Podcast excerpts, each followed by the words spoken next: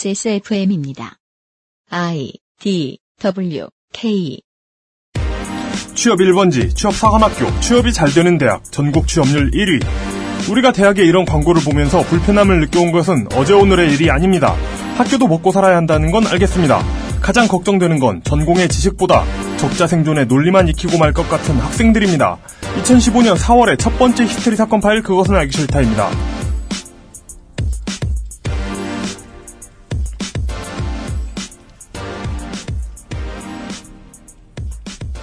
지구상의 청취자 여러분, 한 주 동안 안녕하셨습니까? 한국은 저희 방송 나가는 기준으로 그저께 비가 여기저기서 많이 와가지고요. 서울은 간만에 가시거리가 수십 킬로에 달합니다.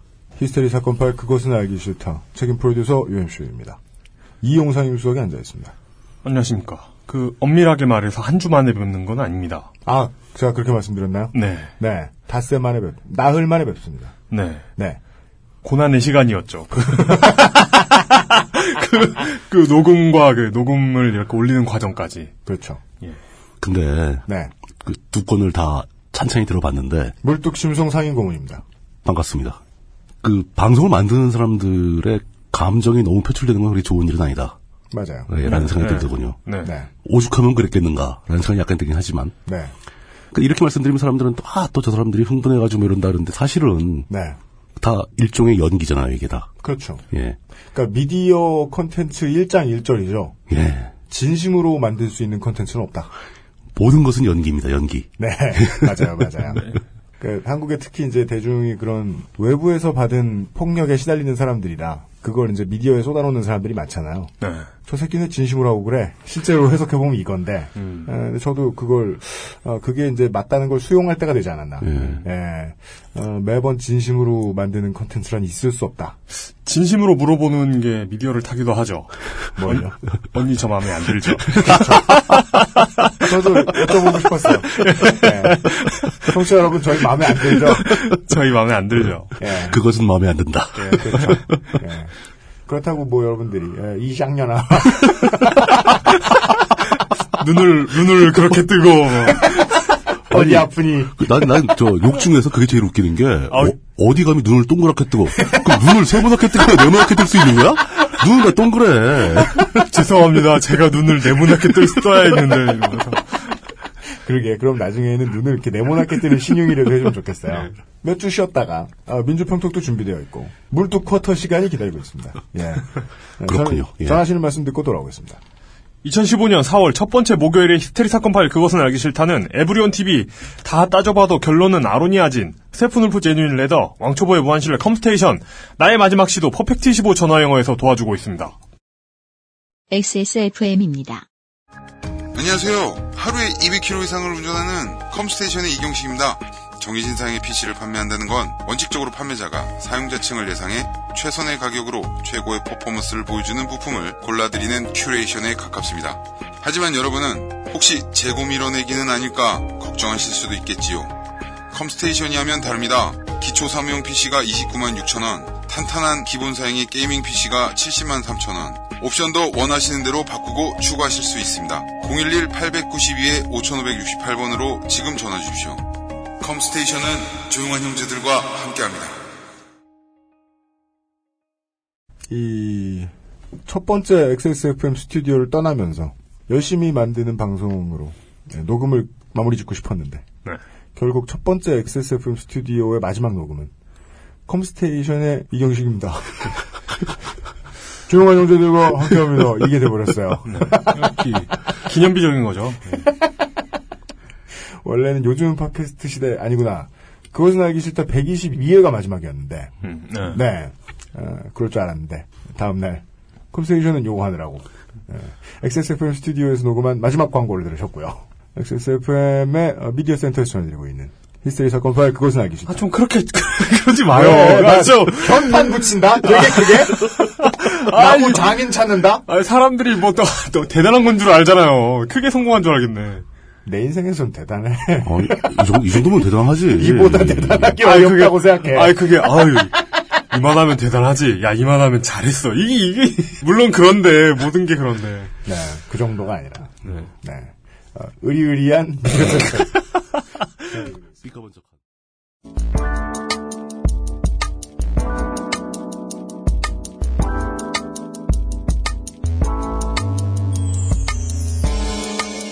미디어 브리핑. 민주적이며 평화로운 뉴스 토크.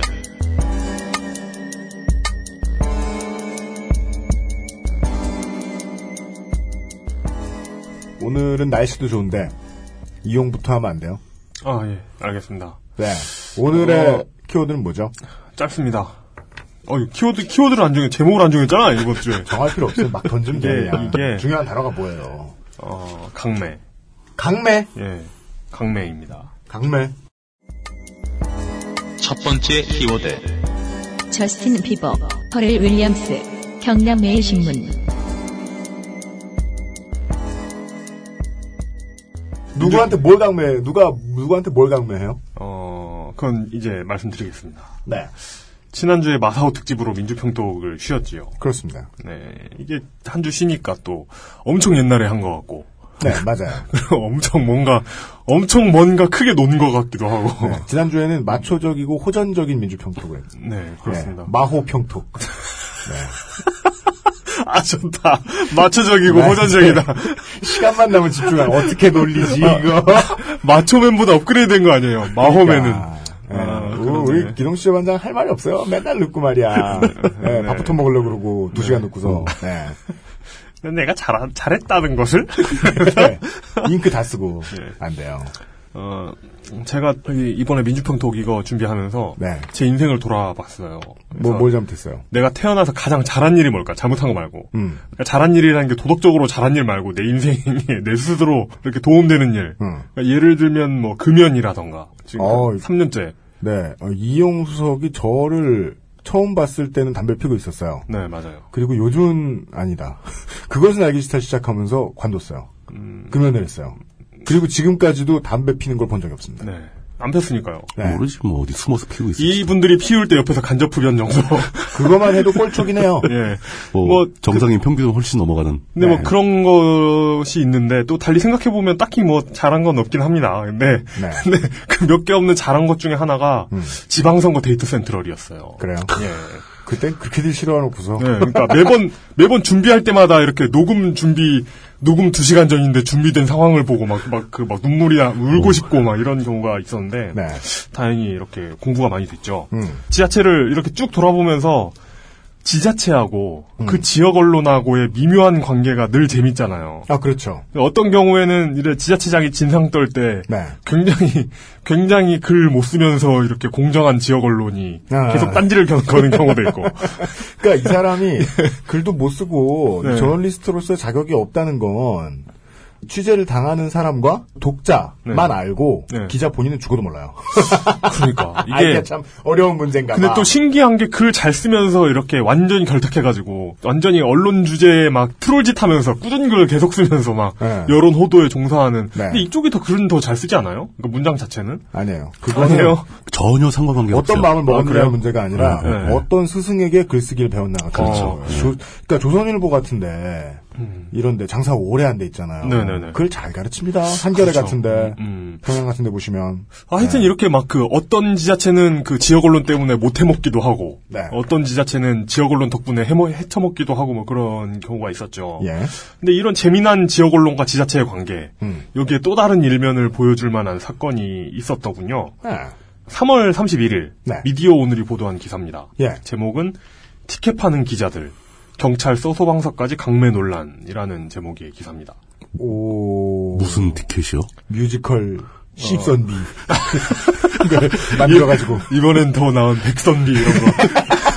근데, 근데 최근에 이제 그 그러니까 뭐 이 기사는 이렇게 시작합니다. 최근 경남 김해시 관공서의 공무원들이 한숨을 쉬고 있다. 이렇게 시작하는 이 기사는 얼핏 이해가 되지 않는 내용을 담고 있습니다. 한숨을 쉬고 있다고. 네네네. 간단하게 요약하자면 이겁니다. 경남 매일신문이 어, 4월 18일에 창립 16주년을 맞이한대요. 네 그래가지고 창립 기념일에 무슨 기념 콘서트 같은 것을 하는데 기사에 따르면 가수들도 오고 뭐 흥겨운 한마당이겠죠. 네. 한마당이 될 것 같은데. 아이넷 이런 데서 실황 중계해주는 예. 그런 예, 네. 예. 근데 이 콘서트가 그냥 시시한 콘서트가 아니고 상당히 이제 각 잡히고 퀄리티가 있는 걸로 추정됩니다. 왜요? 왜냐면 하 티켓 가격이 어마어마하거든요. 얼마인데요? 뭐, 그러니까 최대 9만 9천 원에서 와우. 네? 최소 6만 6천 원까지 11,000원 단위로 다양한 가격이 구비되어 있습니다. 그, 저, 포라 윌리엄스, 내 안 한다더니 김해시로 오시는 분. 해피를 들으러 가야 되겠다는 오. 거예요. 김해에. 근데 99,000원! 근데 이 기사가 지적하는 문제는 뭐냐면 네. 이 티켓들이 그 지역 공무원들에게 떠넘겨지고 있다는 있기 때문입니다. 그게 강매였군요. 네. 예. 네. 그러니까 경남 매일신문의 기자들이 출입처 공무원들한테 티켓을 떠넘기면서 음. 이제 공무원들이 졸지에 다단계 티켓 판매를 하고 있다고 합니다. 아. 그러니까 공무원들 뭐 너 이거 한 장 사서 빨리 보러 와라 이게 아니라 뭐 뭉태기로 넘겨서 팔아라. 예. 그러니까 우원식 의원 나왔을 때 이야기했던 전형적인 밀어내기. 적게는 몇 장에서 많게는 몇십 장까지. 어. 근데 이게, 이게 생각해보세요. 만약에, 무슨 뭐, 일부 시민구단들. 몇십 장이면 몇백만 원어치 어떻게 팔아. 그러니까 일부 시민구단들 뭐, 뭐, 한, 뭐, 마- 몇천원짜리 티켓을 만약에 강매로 넘긴다고 보죠. 한 열장을 네. 그거하고 이건 느낌이 다른 거예요. 이게 9만 9천원짜리 어떻게 팔아? 8만 8천원 그러니까. 이러는데. 이 기사가 보여주는 지역 언론과 지자체의 관계는 재미있습니다. 일단, 음. 지역 신문사가 자기 회사 기자들한테 티켓을 떠넘깁니다. 몇, 몇십만 원어치를. 음. 아. 그 자기 신문사가 기자한테 넘긴 거죠, 막. 그러니까 몇십 정도가 아닐 건데, 그렇게 공무원들한테 많이 뿌렸으면. 과연 이게 언론사인가 피라미드 피라미드 일보 이런 이런 투탕카멘 일보 이런 거. 그리고 이게 1, 2만 원도 아니고 8만 8천 원짜리가 이제 기사에선 다뤄지거든요. 네. 그 뭐 한 한두 장도 아니고 한 10장 넘게는 한 사람당 10장 넘게는 떠는 것 같습니다. 근데 기자들도 이게 처치곤란이잖아요. 이걸 어디에서 가서 팝니까? 어, 힘들지, 당연히. 좌판 펼쳐놓고 팔 수도 없는 거잖아요. 그래가지고 처치 곤란하기 때문에 자기들 출입처로 갑니다. 어. 근데 이 그- 출입처 어디에요? 지역 언론의 출입처면 뻔하죠. 뭐 시청, 뭐 경찰서, 소방서 음. 뭐 이런 데로 가는 거죠. 네. 근데 결국 기자들 출입처 공무원들은 이제 기자와의 개인적인 관계도 있고 지역 언론 눈치를 안 볼 수가 없고 음. 이런 여러 가지 곤란한 이유로 티켓을 떠안게 됩니다. 예. 그거 해달라는 거 잘 안 해주면 막 귀찮게 구니까. 예. 네. 어. 그리고 그럼 이게 공무원들도 출입처가 있어야 살아남을 수 있네. 그렇죠. 큰 사업 같은 거 있잖아요. 그런 거 할 때 지역 언론 역할이 나름대로 있거든요. 그렇죠. 이렇게. 그래요? 예. 예. 중앙에서 아무도 관심을 안 가지기 때문에 어떤 그 여론이 집중될 수 있는 계기가 될 수 있잖아요. 그 지역 언론이 이 기사를 내느냐 안 내느냐. 음. 물론 일반 독자, 일반인들은 이런 질문을 하고 싶어요. 중앙에서 관심이 없는 사업들 지역 언론에서 물론 밀어준다. 네. 음. 그럼 지역 언론에 대해서는 누가 관심이 있느냐. 지역 언론 주로 지역 유지들이 관심이 있죠. 그니까. 네. 그 소꿉장난이라니까, 이 자기들- 그 자기들 놈들 사이에. 그 아이고, 자기들만의 리그라고 할 수 있죠. 이따 예. 결론은 또 말씀드리겠지만. 이게 참 재밌는 게 이 소꿉장난이 좀 더 커졌을 뿐이죠. 전국적인 단위로 봐도. 아, 그런 거죠. 예. 예. 그런데 하여튼 이 예. 그래가지고 이 기사에 인터뷰를 한 한 경찰 관계자가 이분은 8만 8천 원짜리 티켓 8장을 떠안았다고 하네요. 아까 한 70만 원 한 정도 70만 원 되죠. 정도 떠, 떠왔던 거네요. 70만 6천 원이에요. 예. 70만 원어치를 누군가에게 팔기는 70만 사실 힘들죠. 예. 이게 뭐 예를 들어 새로 나온 아이패드 88,000원에 특가 뭐 이런 것도 이런 게 아니잖아요. 그냥 그, 그 정체를 알 수 없는 어떤 그, 그 공연 티켓이잖아요. 이 뭔가 티켓은- 전혀 효용성이 없는 유가 증권이지. 어, 네, 그래, 그래서 이래가지고 진짜 팔기도 힘들다. 이거 어쩌라는 거냐. 이런 그러니까 이런 갤럭시 인터뷰를- S6에 티켓이 들어있는 것도 아니고. 네, 그리고 김해시의 어떤 경찰서. 근데 김해시에 경찰서가 여러 개 있나 봐요.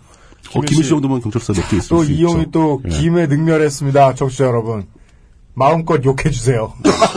인구가 많은데. 아, 그렇지. 김해가 인공. 아, 제가 아, 아, 아, 아, 딴 데하고 헷갈렸어. 맞습니다. 예, 어느 예. 동네 무시하려고. 딴 데랑 헷갈렸다고 하면 다른 동네를 무시하는 게 되기 때문에. 아, 어, 그러니까 김에 경찰서 많다. 네, 예, 뭐, 뭐 혹시, 네. 혹시 김천? 아, 저, 저, 저, 예, 군단이랑 헷갈렸어요.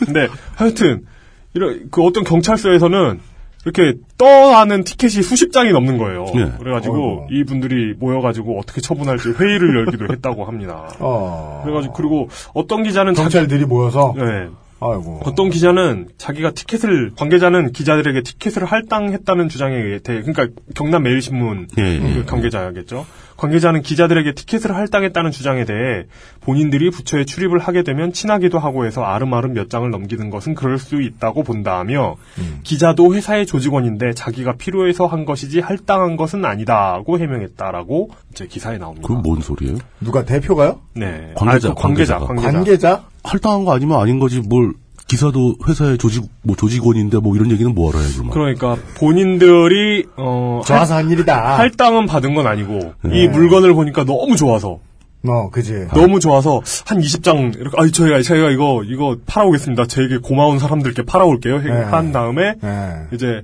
이 좋은 걸 이제 거래처에 준 거, 아그 거래처란다. 출입처에 준 거죠. 예. 거래, 거래처 맞죠, 뭐 그 사실은. 레이디 가가가 다시 내한하는 거야 이게 지금. 아니면 진짜 막 서프라이즈 한 거 아니에요? 진짜 진짜 뭐 무슨 뭐 그니까 버라 윌리엄스나 레이디 폴. 가가라니까. 아저씨들 연배를 다지면 폴 맥카트니겠지. 저스틴 뭐 비버 그런 폴 뭐. 맥카트니 경, 예. 엘튼 존 경, 예, 뭐 이런 예. 분들이 나오는 거야. 어, 그럴 수 있을 것 같아요. 저스틴 비버.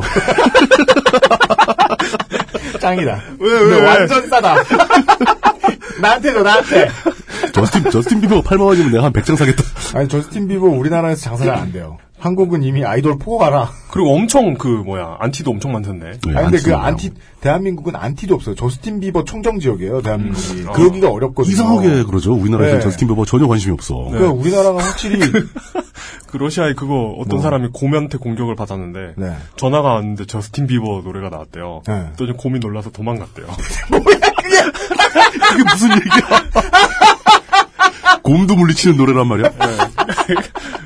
저스틴 비버는 네. 정말 용맹하군요. 예, 네. 훌륭한 분입니다. 하여간, 저스틴 비버든 레이디 가가든, 에? 네. 사라 윌리엄스 아니다. 아, 지금 그러니까 공연 내용을 아직 확인 못한 거죠. 뭐 어, 확인 못했어요. 누가 나오는 건지도 모르고. 그래서 음. 그렇기 때문에 우리는 마음껏 상상의 나래를 펼칠 수 있긴, 있는 거긴 한데 네. 그러니까 이게 그 결과적으로 어. 지역 언론에 경제적으로 뜯어먹고 있는 거죠. 그, 그렇죠. 그 주변 자기네 출입처를. 맞아요, 맞아요. 밤새도록 이 공연의 정체를 찾다가 그러니까 이 모든 게 너무 비현실적으로 느껴지는 거예요. 음. 그 아, 정말 이런 세계가 존재하는가? 예. 이런 예, 이런 사건이 이런 통해 존재하는가? 문주가. 예, 이런 생각이 들게 하는 사건이었습니다. 어. 지역의 그 지자체와 지역 언론들과의 관계는 사실 이거는 그- 그쪽 관계를 좀 아는 사람들한테 굉장히 지극히 당연하고 정상적으로 들리는. 어, 네, 맞아요, 얘기예요. 맞아요, 맞아요. 예. 네. 뭐 그렇게 했겠지. 뭐 근데 조금 센 걸 좀 무리하게 돌렸군. 네, 이 정도로 그렇죠. 다가오는 거죠. 네, 맞아요. 근데 그게 결국은 그 일종의 지역 공동체 내 그 공생 관계거든요. 물론 그게 사실 좋은 건 아니죠. 사실 전 이런 건 몰랐고 진짜 자기네 회사가 하는 공연 예, 티켓을 예. 이렇게 강매죠 이건. 아, 그 직원들한테 강매한 경우 많죠. 예. 강매하는 것까지 몰랐고 신문 파는 거 진짜 기자들이 예. 맞아요. 신문 팔러 가는 건 많이 알아. 아, 예전에 대우자동차 같은 데서 뭐 차도 강매했어요. 직원들한테. 차를요? 예. 동창회 나가면 저, 저 대우자동차 직원들 나오면 동문들한테 차 팔려고 막 그러고 그랬어요. 그 이제 한참 이제 어, 진보지 중에서 장사가 안 되는 걸로 이 바닥에선 유명했던 땡땡 신문에서 이름은 되게 유명한 예, 땡땡 예. 신문에서 신문로에 있습니다. 근데 거기서 거의 막 차장급들도 예, 막 맞아요. 개인들한테 막 전화 돌리고 이게 불과 몇 년 전 지금은 좀 경영 상태가 나아졌는지 모르겠습니다만은 흔히 말하는 불과 부스, 몇 년 전만 해도 부스 확장이죠. 부스 확장을 뭐 아니, 위해서. 예. 그것도 아니야. 주간 땡땡 보라고. 신문 보라고. 좀 그거를 봐달라고. 예. 투자권을 시켜. 근데 이게 자구책일 때도 사실 불쌍한 것도 불쌍한 건데 도의적으로 맞지 않기도 하거든요. 그렇죠. 판촉팀이 따로 있고 그런데 막 보도국에서 그 난리를 치고 물론 그 큰 언론사 중앙 일간지들도 기자 이름 그 취재하는 기자 누구 이름 대고 이 사람 마치 그 가- 인터넷 사이트 가입할 때 추천인 적는 것처럼 네. 그렇게 하는 제도는 있어요. 아, 그건 거기까지 당연히 있죠. 있어. 예, 그건 좋아요, 그건. 이제 문제는 광고. 음, 실제로는 결국 신문사를 매겨 살리는 건 광고잖아요. 그렇죠. 근데 광고 말고 지역 언론들은 다른 수익도 너무 당연한 거야. 이게 음, 너무너무 당연한 거야. 그게 참 안타까운 게 그런 그 이상한 광고를 강제로 영업한다거나 이렇게 표 티켓 같은 걸 강매한다거나 그거 다 합쳐봐야 네. 네. 사실 엑소 되게 작아요. 네. 그러니까요. 아니 근데 몇 가지 얘기 그, 그 하여간 뭐 지역의 거머리긴 하니까 그리고 또 돈을 내는 방식이 아니고 음. 그렇죠. 여러 가지 시설들을 무단으로 음. 사용하는 음. 공짜로 사용 아니 무단 아니에요 인정받고 공짜로 사용하는 네. 그런 방식으로 종종 이제 돈을 쓸 것들을 굳히고 음. 하는 게 지역 언론들이 흔히 하는 일이고 처음에 들어왔을 때부터 열심히 열심히 배워가지고 계속해서 국회의원들하고 뭐 시의원들, 구의원들 이런 사람들한테 밥 얻어먹고 다닙니다. 밥값 고치고 출입하는 여기저기 아무데나 막 장애인 구역에도 주차하고 앞에도 주차하고 그래가지고 주차비 고치고 이렇게 한 푼 두 푼 긁어 모아서 네. 한 푼 두 푼 쓰지 않아서 어떻게든 유지를 시키는 거죠. 근데 네. 이게 대단하지 않은 도둑질 같은데 네, 우리가 네. 이제 한 주에 한 번 방송하는 사람들이 다루기엔 대단하지 않은 도둑질 같은데 뭐 주변에 기자를 해보셨던 분들 그 지, 방지에 기자를 해보셨던 분들이나 그분이 뭐 우리 부모님이다 내 아는 동생이다 형이다 누나다 이렇게 아시는 분들은 얘기를 들어서 아시면 그렇게 상상하면 좋을 것 같아요. 이- 여기 이거 이 장사하는 패턴 조금 더 확장하면 중앙인간지. 그렇죠. 음. 예, 네, 예. 중앙에 오면 규모가 커지죠. 예. 그러니까 음. 이제 이제 이런 전국구로 넘어가죠. 이런 데다 하는 것을 뭐, 그, 뭐 경찰서에 하던 짓을 뭐 그냥 뭐 안전행정부에다 하고 뭐 이런 이런 식으로 뭐 아니면 뭐 중앙 경찰청에다 중앙 경찰서에 하던가. 네네 경찰서에 하던 걸 경찰청에 하게 되고 이렇게 되는 거죠. 네. 음. 그리고 뭐 저 21세기 언론정보학 때 이미 다 말씀을 드렸다시피 안 해주면 얄짤 없습니다. 그 뭐 청탁했는데 안 들어준다. 얄짤 없습니다. 갑자기 비리를 파헤쳐요. 기사, 기사가 막 나가는 거죠, 기사가. 왜냐하면 서로 그 지역 사회에서 서로 너무 잘 알고 있거든요. 그러니까 중앙도 마찬가지라는 거예요. 중앙도 왜냐면 똑같아요. 네. 지방시는 더 귀엽죠. 막 맞춤법을 틀리고 비문을 써가면서 네. 비난해요. 아무도 안 읽고 해당자만 읽어요. 해당자만 읽고 무서워해. 그래서 뭘 갖다 주는 거예요. 네. 어, 그런 방식으로 돌아가요. 우리 또, 어떻게 보면 작은, 막 용서해줄 수 있는 그런 도둑질이라고도 말 못하겠는 게, 그런 언론사의 사옥도, 우리 XSFM 미디어 센터보다는 몇 배는 크다. 아, 어, 예, 그럼요. 그럼요. 직원도 예. 엄청 많다. 그래서 참 이번에 음. 좀 티켓이 좀 세다. 좀, 어. 좀 합리적인 레이디 물건을, 가가다. 좀 합리적인 물건을 파셨어야 했다. 아니다. 최근에 김해에 곰이 출몰해서 저스틴 비버가 부적 삼아 온, 온 거다. 네. 어, 궁금하신 분들 어, 봄도 됐으니까 공연 한번 가보시고 후기. 진짜 후기, 블로깅. 근데 저스틴 예. 비버 안 나왔다고 우리한테 뭐라 그러시면 안 돼요. 예. 저희도 그냥 예측한 거니까. 곰이 나오는 거야, 그러니까. 옛- 옛날 서커스 할 때 보면 곰 많이 나오고. 아, 그랬어요. 예. 곰이 먼저 나온 다음에 곰이 먼저 나오고. 저스틴 비버가 나와서. 노래를 불러서 쫓아내고. 예. 아, 저스틴 비버 소식까지 전해드렸고요. 예. 광고 듣고 돌아와서 그 다음 얘기 나눠보겠습니다. XSFM입니다. 언제까지나 마지막 선택. 아로니아 침. 자체 교사 자격 시험을 통과한 선생님들만 수업을 진행하고 적은 학생 수를 유지해 수업의 질이 떨어지지 않는 전화 영어. Perfect 25.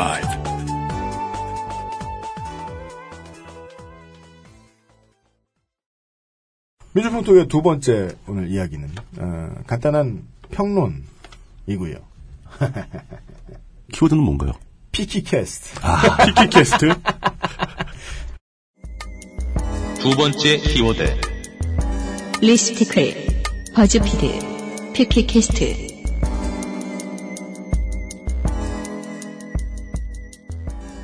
결국 그것도 꺼내는 거죠, 우리가. 예. 이 얘기를 이제 드리긴 드릴 때가 된 것 같다. 우리가 제가 지난주에도 얘기하고 지난주에도 얘기하고 팟캐스트가 꼭 막 엄청나게 새로운 미디어는 아니라고 그런 말씀을 드렸잖아요. 그러니까 패턴하며 기계가 좀 바뀌었고 만드는 사람들이 좀 바뀌었고 돈 돌아가는 방식이 좀 바뀌었고 그 돈이 존내 작아졌을 뿐 팟캐스트는 그렇게 친숙하지 않다. 되게 새롭다. 이런 매체는 아니에요. 네. 진짜 새롭고 사람들에게 빠르게 확산되어 가고 있는 매체에 대한 이야기입니다. 그걸 저희가 이렇게 그 매체 전체를 어, 이걸 거의 터부시 수준. 아이고 흉해라. 당장 감추지 못할까. 그렇게 말씀드리는 건 아니다. 그냥 간단한 평론입니다. 저희들의 입장을 좀 자세히 전달드릴 때가 별로 없었던 것 같아요. 우라카이 했을 때 욕하는 거 말고 말이죠. 음, 그랬죠. 요런 얘기부터 하면 좋아요. 집중력이 짧고 낮다. 보는 화면이 작다. 항상 들고 있다. 이게 앞으로 뭔가 장사를 해보고 싶은 사람들이 죄다 고려해야 되는 모바일 환경의 현재까지의 가장 중요한 특질들입니다. 그렇죠. 네. 이것 때문에 해일 같은 시장 변화를 소화하고 있는 업계가 한둘이 아닌데 음. 어, 뭐 사회고 구성이 네. 그런 모두들 다 영향을 받고 있는데 그 중에 제일 바쁘고 머리 아픈 게 언론사랑 포털입니다. 그렇죠. 최근에 국내 업체들이 가장 주목하고 있는 거는 언론사랑 포털들이 이런 개념이 등장합니다. 리스티클입니다. 이 말이 뭔지 이게 무슨 뭘, 뭘 뜻하는 말인지 아까 말씀드린 모바일 환경의 특성을 하나하나 대입을 해서 개념을 파악을 해보면 집중력이 짧고 낮은 사람들은 실제로 그런 사람이라는 게 아니고요. 사람들은 보통 심심할 때 짧고 낮은 집중력으로 뭔가를 쳐다봅니다. 그렇죠. 내가 좋아하는 그 제가 뭐 사람들 신발 쳐다보는 것처럼 네. 물론 저는 엄청난 집중력 가지고 봅니다만 하는 것처럼 사람들이 집중력이 짧고 낮은 타이밍에는 적당한 흥미거리 소재를 제공을 해줘야 되고요. 그렇죠. 예. 살짝 봤는데 재밌다. 그럼 공유를 하죠. 사람들은 트위터와 페이스북 등을 통해서 퍼트리죠. 예, 공유하기 좋은 제목을 답니다. 뭐 당신이 블라블라 해야 할 10가지 이유, 20가지 이유, 그죠? 그죠. 아주 많죠. 예. 이런 걸 보통 리스트클이라고 하는데 음. 뭐 다른 포맷의 제목도 많지만 10가지, 20가지 이유 혹은 뭐 블라블라한 연예인 톱10 이런 리스티클은 회사에 이런 걸 만들어서 생산하는 회사에 정말 유익합니다. 음, 그걸 본인의 의지로 눌러서 읽을 정도의 사람이면 네. 그 10가지, 20가지를 다 확인할 때까지 스크롤을 내리거든요. 음. 노출 시간이 중요하다고 느끼는 광고주의 만족도가 높습니다. 아, 그래서 막 트위터 그 외국 계정 이런 데서 이런 걸 막 만드는구만. 뭐. 나중에는 광고를 늘려받기 위해서 네. 하나의 페이지에 길게 10가지, 20가지 그 말도 안 되는 순위 붙인 걸 써놓으면 그러면 또 광고 하나가 오래 노출되니까 좋아하잖아요. 그죠. 근데 그게 인기를 끌면 버튼을 눌러야 그 다음으로 넘어갈 수 있는 형태로 바꿔요. 페이지를. 그죠, 그죠. 그래서 네. 여러 개의 광고를 받을 수 있어요. 네, 그러- 쪼개는 그렇게 거죠. 되더라고요. 네. 네. 그 와중에 그 짧은 내용을 또 쪼개가지고 10개를 만드는 거죠. 그 리스티클을 읽은 사람이 만족했든 그렇지 않든 이해를 하기 위해서 머리를 굴리는 시간이 필요치가 않고 그렇죠. 적절히 자극적이라서 자신의 모바일 기기 조그만 화면 근처에 붙은 다른 글을 읽는 일, 즉 다른 링크를 같은 사이트가 제공하는 다른 리스티클들을 눌러대는 시간도 딱히 아깝다고 생각하지 않을 수 있습니다. 어른들은 모르는 모바일 거리감, 웹 거리감이죠. 사이트를 옮겨 타는 게 귀찮은 거예요. 그렇죠. 우리처럼 PC 통신도 오래 했던 사람들은 그 동호회 문화를 이해해 보면 그 기반이 거기에서 있다는 걸 알 수 있어요. 아니 서비스 하나, 사이트 하나 옮겨가는 게 옮겨 타는 것도 아니죠 사실. 옮겨 가는 것도 아니에요. 어른들이 보기에는 손가락 몇개 두들기는 건데 사람들은 그것마저 멀다고 느끼거든요. 음. 늘 거래하던 옥션에서 거래해야 돼. 이게 나쁘다는 게 아니에요. 사람이 본성이 그렇다는 거예요. 한번 그런 리스트클들을 붙잡기 시작하면 커핑턴 포스트에 계속 머무를 수 있다는 거죠. 그렇죠. 그 안에서 계속 돌게 되죠. 어차피 모바일 기기가 사람한테 얻어낼 수 있는 시간은 충분히 길기 때문이죠. 음. 또 하나의 특징. 그 현재 평가받기로 뭐 한 9천억 원대 환율은 왔다 갔다 합니다만 9천억 원대의 기업 가치를 넘길까 말까 하고 있는 버즈피드가 예. 이 사업에 대한 전 세계 포털과 언론사들의 관심을 키워놓은 주인공이라고 보면 좋습니다. 음, 바로, 예. 바로 그 핵심이죠. 네, 버즈피드가. 불쌍하게 됐죠. 재래 언론 원탑 뉴욕 타임즈가 기업 가치가 이거 이 회사의 3분의 1도 안 됩니다. 맞아요. 예. 네, 어. 평가받는 것이 어우, 참. 콘텐츠에 뉴스가 들어있는데 네. 알고 보면 광고. 그쵸. 광고 같은데 알고 보면 뉴스. 하지만 지금 국내 언론사 모바일 사이트에서 우리의 지문을 미워하게 만드는 그 발기부정 광고 탭 이런 거 있잖아요. X자를 막 2mm, 2mm 바이 2mm로 만들어 놓은 예. 그런 것처럼 불쾌한 경험도 아닌 편입니다. 실제로는. 깔끔하죠. 그 재밌게 오히려- 만들었어요. 오히려 재밌고 깔끔하죠. 그쪽이. 네. 이건 뭐 겪어보신 분들이 아니면 설명하기가 쉽지가 않은데. 근데 자극적인 방식으로 이 단순하고 짧고 알고 보면 내용도 없는 아니 정확히는 내용을 별게 없어야 하는 글을 양산을 하다 보면 흔히 걸려 넘어질 수 있는 문제는 표절일 겁니다. 그렇겠죠. 표절과 무단 도용. 예, 뭐 그런, 그런 문제가 제일 심각히 걸리죠. 2014년 7월에 지금으로부터 11개월쯤 아, 한 지금으로부터 한 8개월쯤 됐네요. 온라인 여기저기서 이 지적인 잉여들이 버즈피드의 직원인 매니 존슨이라는 사람의 당시 직원이었던 이 사람의 백기기를 지적질을 하기 시작합니다. 음. 얼마 안 가서 버즈피드는 이 매니 존슨의 글을 확인을 하는 작업에 나섰고 그렇죠. 한국에서는 상상할 수 없는 결과가 나옵니다. 해고됩니다. 베니가 존슨이 됐어요. 지금까지 올라온 에디터 베니 존슨의 글은 지워지지도 않았습니다. 심지어 지금까지도. 음, 사과문을 올립니다. 편집장이. 사과문을 맨 위에 올린 뒤에 우리가 유, 윤소라 씨 때였나요? 언제였나요? 예, 예. 그 위키트리 얘기해준 엎드린 고양이 그거 몇 달 전 기사로 고- 교체한 예. 그런 장난질이 아니라 제일 알아보기 쉬운 곳에 편집장에 사과문 올리고 그 사과문에는 지금까지 베니 존슨이 표절해온 그 사람이 표절해온 기사문들의 링크가 쭉 돼 있어요. 음. 그리고 지금까지도 그 기사들은 살아 있어요. 버즈피드에 서비스 되고 있어요. 물론 베니 존슨이 올렸던 글들은 수정이 좀 됐는데 뭐가 수정됐냐면 아무 일도 없었던 것처럼 수정된 게 아니라 문구를 교체해 놓은 다음에 주석을 붙였어요. 이 부분이 표절이었고 내용이 교체됐다. 음. 라고. 그 법적으로 해결할 수 있는 방안은 다 해결을 해버린 거네요.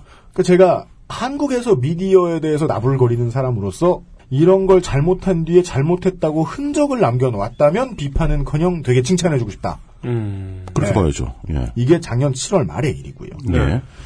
하지만 같은 이 일과 관련해서 피키캐스트의 반응은 정반대였습니다. 매우 한국적이고 그 알실이 한 달에 한 번쯤은 꼭 읊어드리는 바로 그 방식을 요즘도 종종 사용을 하고 있습니다. 무단 도용한 후에 걸리면 삭제. 저는 처음에는 의심을 했어요. 사람들이 온라인에서 진짜로 즐겁기 위해 찾아가는 곳은 큰 돈하고는 거리가 멀어야 하는 것이 아닌가. 음흠. 마치 DC 인사이드가 그랬듯이. 네. 왜냐하면 게시물을 만드는 사람이 자신과 읽는 사람 모두의 즐거움을 진심으로 바란다면 그 사람은 그 게시물을 대가로 특정 회사 밑으로 들어가서 피캐스트가 부르는 이름이죠. 에디터 가 되고 싶지는 않을 거라고 생각했거든요. 음. 음, 근데 제 생각이 좀 짧았던 것 같아요. 그래요? 세상은 현재까지는 분명히 또 다른 버즈피드의 출연을 원한다. 모두가 발을 맞추고 있고요. 우리가 이거 우리가 저 댐에 구- 손가락 하나 집어넣는다고 해서 허핑턴 포스트와 위키트리와 인사이트가 사세가 줄어들겠느냐? 전 그렇게 생각 안 해요. 물론 제 눈엔 안 보여요. 왜? 페이스북에서 제가 차단했으니까. 하지만 사람들은 열심히 보고 있을 겁니다. 그렇죠. 짧고 보기 쉬운 글의 나열은 거스를 수 없는 흐름이라는 생각은 들었습니다. 네. 예, 이 논평을 준비하면서. 다만 우리가 피키캐스트를 싫어하는 이유는 그 회사가 그 와중에 멍청한데 양심도 없기 때문입니다. 어떻게 그렇죠? 버즈피드는 국내 모든 업체, 피키캐스트, 뭐 허핑턴 포스트 같은 곳을 필두로 한 국내 모든 업체에는 버즈피드가 내밀었던 열심히 편집하고 네. 잘 추린, 큐레이션, 그 에디팅에 정신이 없어요. 음, 읽고 계신 모든 분들이 아시겠죠. 정신이 없다기보다는 관심이 없는 거죠. 그러니까 장사가 잘 되는 노른자의 개념을 빼먹고 나머지 양심은 없습니다. 요걸 한 번도 제대로 말씀을 드렸던 적이 없는 것 같아요. 저희가 비판을 막 하면서 실로 비판을 하죠. 음. 네. 정말 확실한 사업 아이템이니까 요즘 저는 뭐 서- 저희는 서울에 사니까 겨- 수도권에 사니까 버스에도 광고 보이고 TV에도 광고 보이고 열심히 보이죠. 엄청나게 하더군요. 보통 이런 온라인 서비스가 갑자기 초기에 광고를 많이 내보내죠?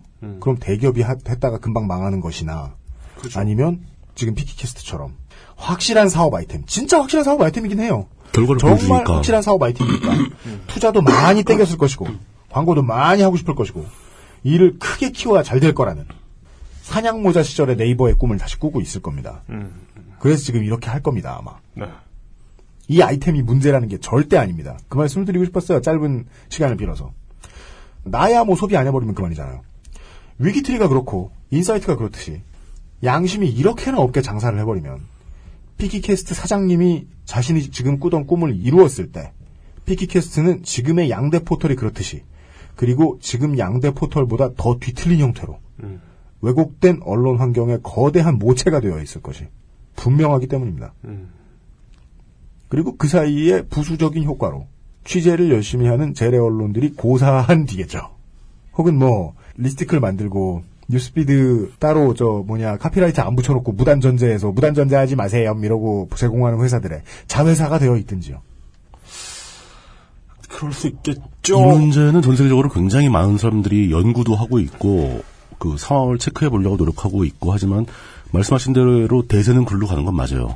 리스트를 만들어내는 걸로 가는 게 맞고 네, 아, 뭐 모바일 유저 입장에서는 예, 예. 그게 좋아요.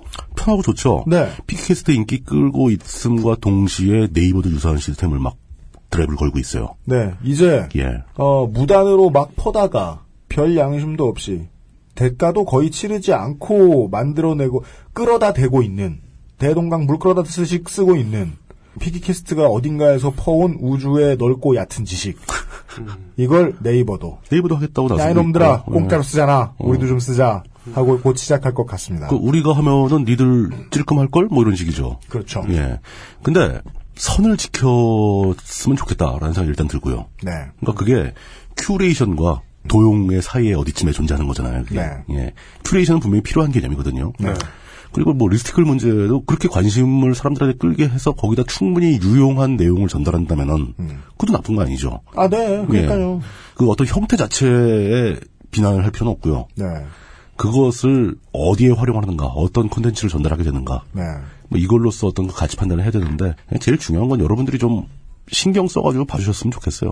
어, 현재 그냥 보아 넘기지 말고. 현재 대한민국 최고의 리스티클 콘텐츠 생산자인 부산 경찰이 그걸 가지고 무슨 이득을 취하느냐? 그러니까 뭐 이득을 취하지 말라는 게 아니야. 이득을 취하지 말라는 게 아니야. 사람들이 그렇게 많이 쳐다보는 곳인데 돈을 벌어가면 왜 안 돼? 그럼요. 예. 근데 지금 우리나라 회사들처럼 벌지도 않았으면 좋겠다 정도인 거예요. 참 애매한 부분이 많죠. 허핑턴 포스트 같은 데서 리스티클 올라오는 것도 이렇게 보면 몇 개 중에 하나는 진짜 의미 있는 것도 올라옵니다. 그렇지만 거의 대부분이 과연 이걸 어떻게 선정했는지, 네. 광고 편향적인 건지, 어디서 주워왔는지. 예, 뭐 그런 거. 그 수백 마리의 주인이 허핑턴 포스트에게 돈을 받진 않았을 것으로 확실시되는 귀여운 개들을 보다가 보면 어쩌다 하나씩 좋은 기사들이 나와요. 아, 그럼요. 한결의 발. 예, 뭐 그런 예. 거. 지금 뭐 공동 운명체니까 그 두 회사는 그런 걸 사이사이 섞어가면서 나름대로 면제부를 자체적으로 작성하고 있는 거고, 우리는 좋은 것도 하는데 왜? 그렇죠. 그리고 우리가 돈 버는 거 트래픽 모으겠다는데 왜 이렇게 이렇게 항변을 하고 있는 거죠. 아, 그 마치 이제 그 디스패치에 대해서 우리가 언제나 느끼는 딜레마 같은 거죠. 그렇죠. 예. 뭔가 꼭 필요할 때는 하는데 평상시엔 그냥 잡범들 같고. 네. 이 문제는 좀 더 심사숙고를 거쳐서 네. 반- 아, 지금까지 본격적으로 한번 다뤄보기도 하죠. 예. 네, XSFM이 이 이야기를 하면 언제나 비판적인 태도를 네. 견지하고 있으니까 이게 왜 이런지에 대한 짧은 이야기 정도 드리고 예. 싶었습니다. 그그 말을 쓰면 맞아요. 그 우리가 이거 얘기를 할 때 항상 우라카이에 집중을 했죠. 아 이 새끼들 왜 이래 이러고만 예, 말하는데. 맨날 우라카이 한다 뭐 이러고 말하는데 예. 이건 본질적인 문제는 따로 있다는 거죠. 네, 그 부분은 짚고 넘어가고 싶었습니다. 대세는 그리로 갑니다. 가고 있죠. 이미 미국도 갔고 우리도 따라가고 있는 중인데요. 뭐. 네. 예. 그 중에 이게 음, 양심 있게 업체들이 일하게 만들려면 어떻게 해야 될까를 좀 고민해봐야겠다. 오늘의 짧은 버전 민주평독 어, 광고 후에 세 번째 이야기로 돌아오겠습니다. XSFM입니다. 모든 걸 정리해뒀지만 뭔가 아쉬운 그녀의 다이어리 스테픈 울프 컬러 다이어리 지갑이 비싸다고 자랑하는 그의 말이 설득력 없어 보인다면 스테픈 울프 클립 포켓 Steppenwolf, genuine leather. 쉬는 시간에 콜라를 마시면서 다시 한번 느꼈는데 네. 어, 우리 기동 취재반장은 정말 트름을 많이 해요. 왜 그게 트름 자르느라 죽을 것 같아. 반갑습니다. 어. 아, 내가 진짜 막 어, 그날 녹음할 때도 막 계속 막 계속 어, 어, 그게 아까 물뚱이 말씀하셨던 것처럼 그 약간 복압이 높아가지고 복, 복, 그 내부 압력이 높아서 그런 거예요. 네. 어우, 힘들어. 허파도 눌리고 그 만삭인 지 11년이 지났으니 인생살이가 쉽겠나. 돌아왔습니다. 예. 오늘의 마지막 키워드는 뭐죠? 핏값으로 만드는 회사가 되겠습니다. 세 번째 키워드. 전쟁 나면 다 죽는다.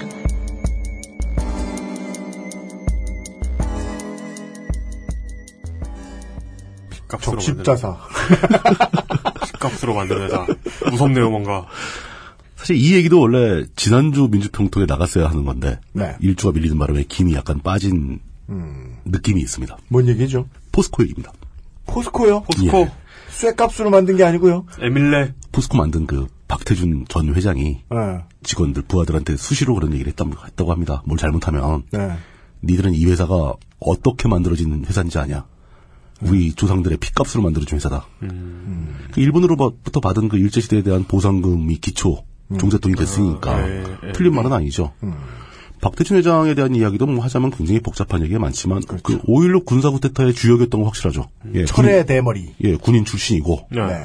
70년대 그 대한민국 경제가 급속도로 폭발적으로 성장할 때 아주 중요한 역할을 했던 사람이고 포항 스틸러스 설립의 결정적인 공헌을 한 그렇군요. 원래 예전 이름이 이제 포항 제철이었으나 그게 한때 영어 약자로 이름 붙이는 유행에 따라 포스코 포스코가 됐죠. 그죠. 그냥 포철 이렇게 하지. 예, 포철도 좋은데. P-O-C-H-U-L E 좋은데. 그러니까 예. 왜 그런 거 안 하나 몰라 저는 진짜 절대 반대예요. 뭘요 어, 왜 프로야구를 KBO 리그라고 불러? 왜 그래요 구려지고 싶어. 환장했어. 자. 어쨌거나 예. 네. 우리가 이제 경제를 다룰 때 항상 그 그룹들 재벌들 문제에 관심을 집중시키면서 네. 뭐 삼성, 현대, 뭐 이제는 분해된 대우 뭐 이런 거에 관심이 많지만 네. 어떤 면에서는 포스코가 더 큰 영향을 끼쳤죠. 지금도 더 큰 영향을 주고 있을지도 모르고 예. 아, 그만큼 중요한 거대 기업입니다. 강철은행. 강철은행이죠. 음. 진짜다 음. 심지어 감철을 생산까지 하는. 예. 문제는 3월 15일경에 벌써 시간이 꽤 지났죠? 3월 15일 예. 검찰이 포스코를 직접적으로 겨냥해서 비자금 조성 등에 관한 혐의로 수사를 시작하겠다라는 발표를 합니다. 네. 보도자료를 확확 뿌리죠. 이게 검찰이 그냥 괜히 심심해서 시작한 수사가 아닐 겁니다. 네. 이게 그 이완구 총리께서, 토일이께서 네. 취임하자마자 제 1차 프로젝트로 내던진 지극히 자기성찰적이고 철학적인 주제. 음. 부패와의 전쟁. 그 자기 자신과의 싸움이잖아요. 그러니까 어, 정리하기 그러네. 싫은 거야. 음, 그러네 부패와의 전쟁 프로젝트의 제1호 작품이라고 볼 수 있는 거죠. 근데 문제는 이 일반인들한테 알려진 것은 네. 이 뭐 검찰의 발표 또 이완구 총리의 작품 뭐 이런 것보다도 박근혜 대통령의 발언일 가능성이 너무 높습니다. 우리 아빠가 어떻게 만든 회사인데. 진짜 그런 얘기 했을까요 예. 아니 실제로 그 회석상에서 아빠라고는 안 불렀어도 박정희 전 대통령이 만든 어떻게 만든 회사인데 네. 라는 이야기를 했다는 보도가 실제로 나왔습니다. 그러니까 이게 사실상 예. 최초로 인정한 거예요. 나의 정치가 아버지 제사다. 어, 그럼요. 예. 거의 처음으로 인정한 것과 다를 바가 없다. 우리, 아, 물론, 예, 네. 우리 아빠가 어떻게 만든 회사인데라고 점점점 말을 흐렸잖아요. 네. 그리고 그 뒤에 어떤 말이 따라왔을지 네. 오늘 이 내용을 훑어본 뒤에 맨 끝에 추정해 보기로 하죠. 아, 그 점점점에 무엇이 생략되어 있을지. 그렇죠, 바로 어. 그거죠. 예. 좌시하겠다. 이런 건 아닐 거 아니에요. 어. 우리 우리 아빠가 어떻게 만든 회사인데 참 잘하고 있구나. 뭐, 그러니까요. 예. 우리 아빠가 어떻게 만든 회사인데 그러지? 우리 아빠는 예술 어떻게 만들었지? 뭐, 네. 자기가 몰라서. 아, 어떻게 만든 회사인데? 어떻게 만든 회사인데 늘 그래? 관심이 없었어서. 예. 네. 그것이 아닌 이상 예. 의미가 있을 것이다. 음, 검찰이 겨누고 있는 화살의 타겟은 포스코 전 회장인 정준양 씨입니다. 이분은 그 이명박 각하 시절인 2009년도 2월 달에 포스코 회장의 전격 취임을 하게 되는데, 뭐, 물론 루머죠. 시중에 떠돌기로는 각하의 오른팔이라는 소문이 파다했었죠. 아, 네네. 예. 그리고 검찰이 직접적으로 막 언급하면서 이제 문제적 인물이라고 소개한, 보도자료에 소개한 사람은 네. 그 오른팔의 오른팔입니다. 음, 네. 오른팔도 오른팔이 있죠. 예. 정동화 포스코 건설 전 부회장입니다. 그분도 아마 팔이 있긴 있으실 거예요. 어. 또 그분의 오른팔 또 있겠죠. 이제. 네, 네. 예. 이 정동화 전 부회장은 직접적으로 범죄에 연루된 혐의를 가지고 있어요. 무슨 범죄입니까? 예, 검찰이 그걸 설명을 하고 있죠. 그러면서 이제 검찰이 이 연루된 문제를 직접적으로 들고 나온 규모는 약 200억 대의 비자금 조성 혐의입니다. 열심히 모으셨네. 200억 대가 어디에 쓰인 거냐면 이제 베트남의 무슨 철도 사업 같은 걸 포스코가 수주를 했는데 네. 아이고. 현지에 그걸 건- 건설해줘야 되는데 뭐 여- 돈이 오가는 와중에서 대부분 그런 거죠. 뭐 돈을 지나치게 많이 주고 다시 땡겨서 모은 비자금 음, 음, 그렇죠. 이걸 만든 거 클래- 클래식 비자금. 예, 뭐, 그걸 뭐, 설명이 또 나올 겁니다. 한 200억 규모라고 먼저 일성을 내놓았어요, 검찰이. 근데 이제 제가 이 200억이라는 숫자를 딱 보고 느낀 것은, 이제, 보통의 일반인들, 또이 우리 방송의 청취자들, 그리고 그냥 사회생활 하시는 분들이, 네. 이렇게 사회에서 어떤 문제가 터졌다, 무슨 사건이 났다라고 얘기를 하게 되면은, 정성적인 분석은 꽤 하는데, 정량적인 분석을 잘 못하세요. 그게 뭐죠? 누가 뇌물을 받았는가 안 받았는가 이건 정성적이죠. 네. 비자금이 조성이 되었는가 안 되었는가 정성적이죠. 문제는 얼마나 되었는가. 음, 음. 정성적인 질문은 예스와 노가 답입니다. 네. 음. 했다 안 했다 답이죠. 정량적인 건 했으면 얼마나 했느냐. 라는 건데 정량적인 분석에서 항상 이런 사건의 규모는 돈의 액수가 결정을 하죠. 3억인지 20억인지 200억인지 1조 2천억인지 이 숫자에 따라서 이 사건의 규모와 성격은 판이하게 달라집니다.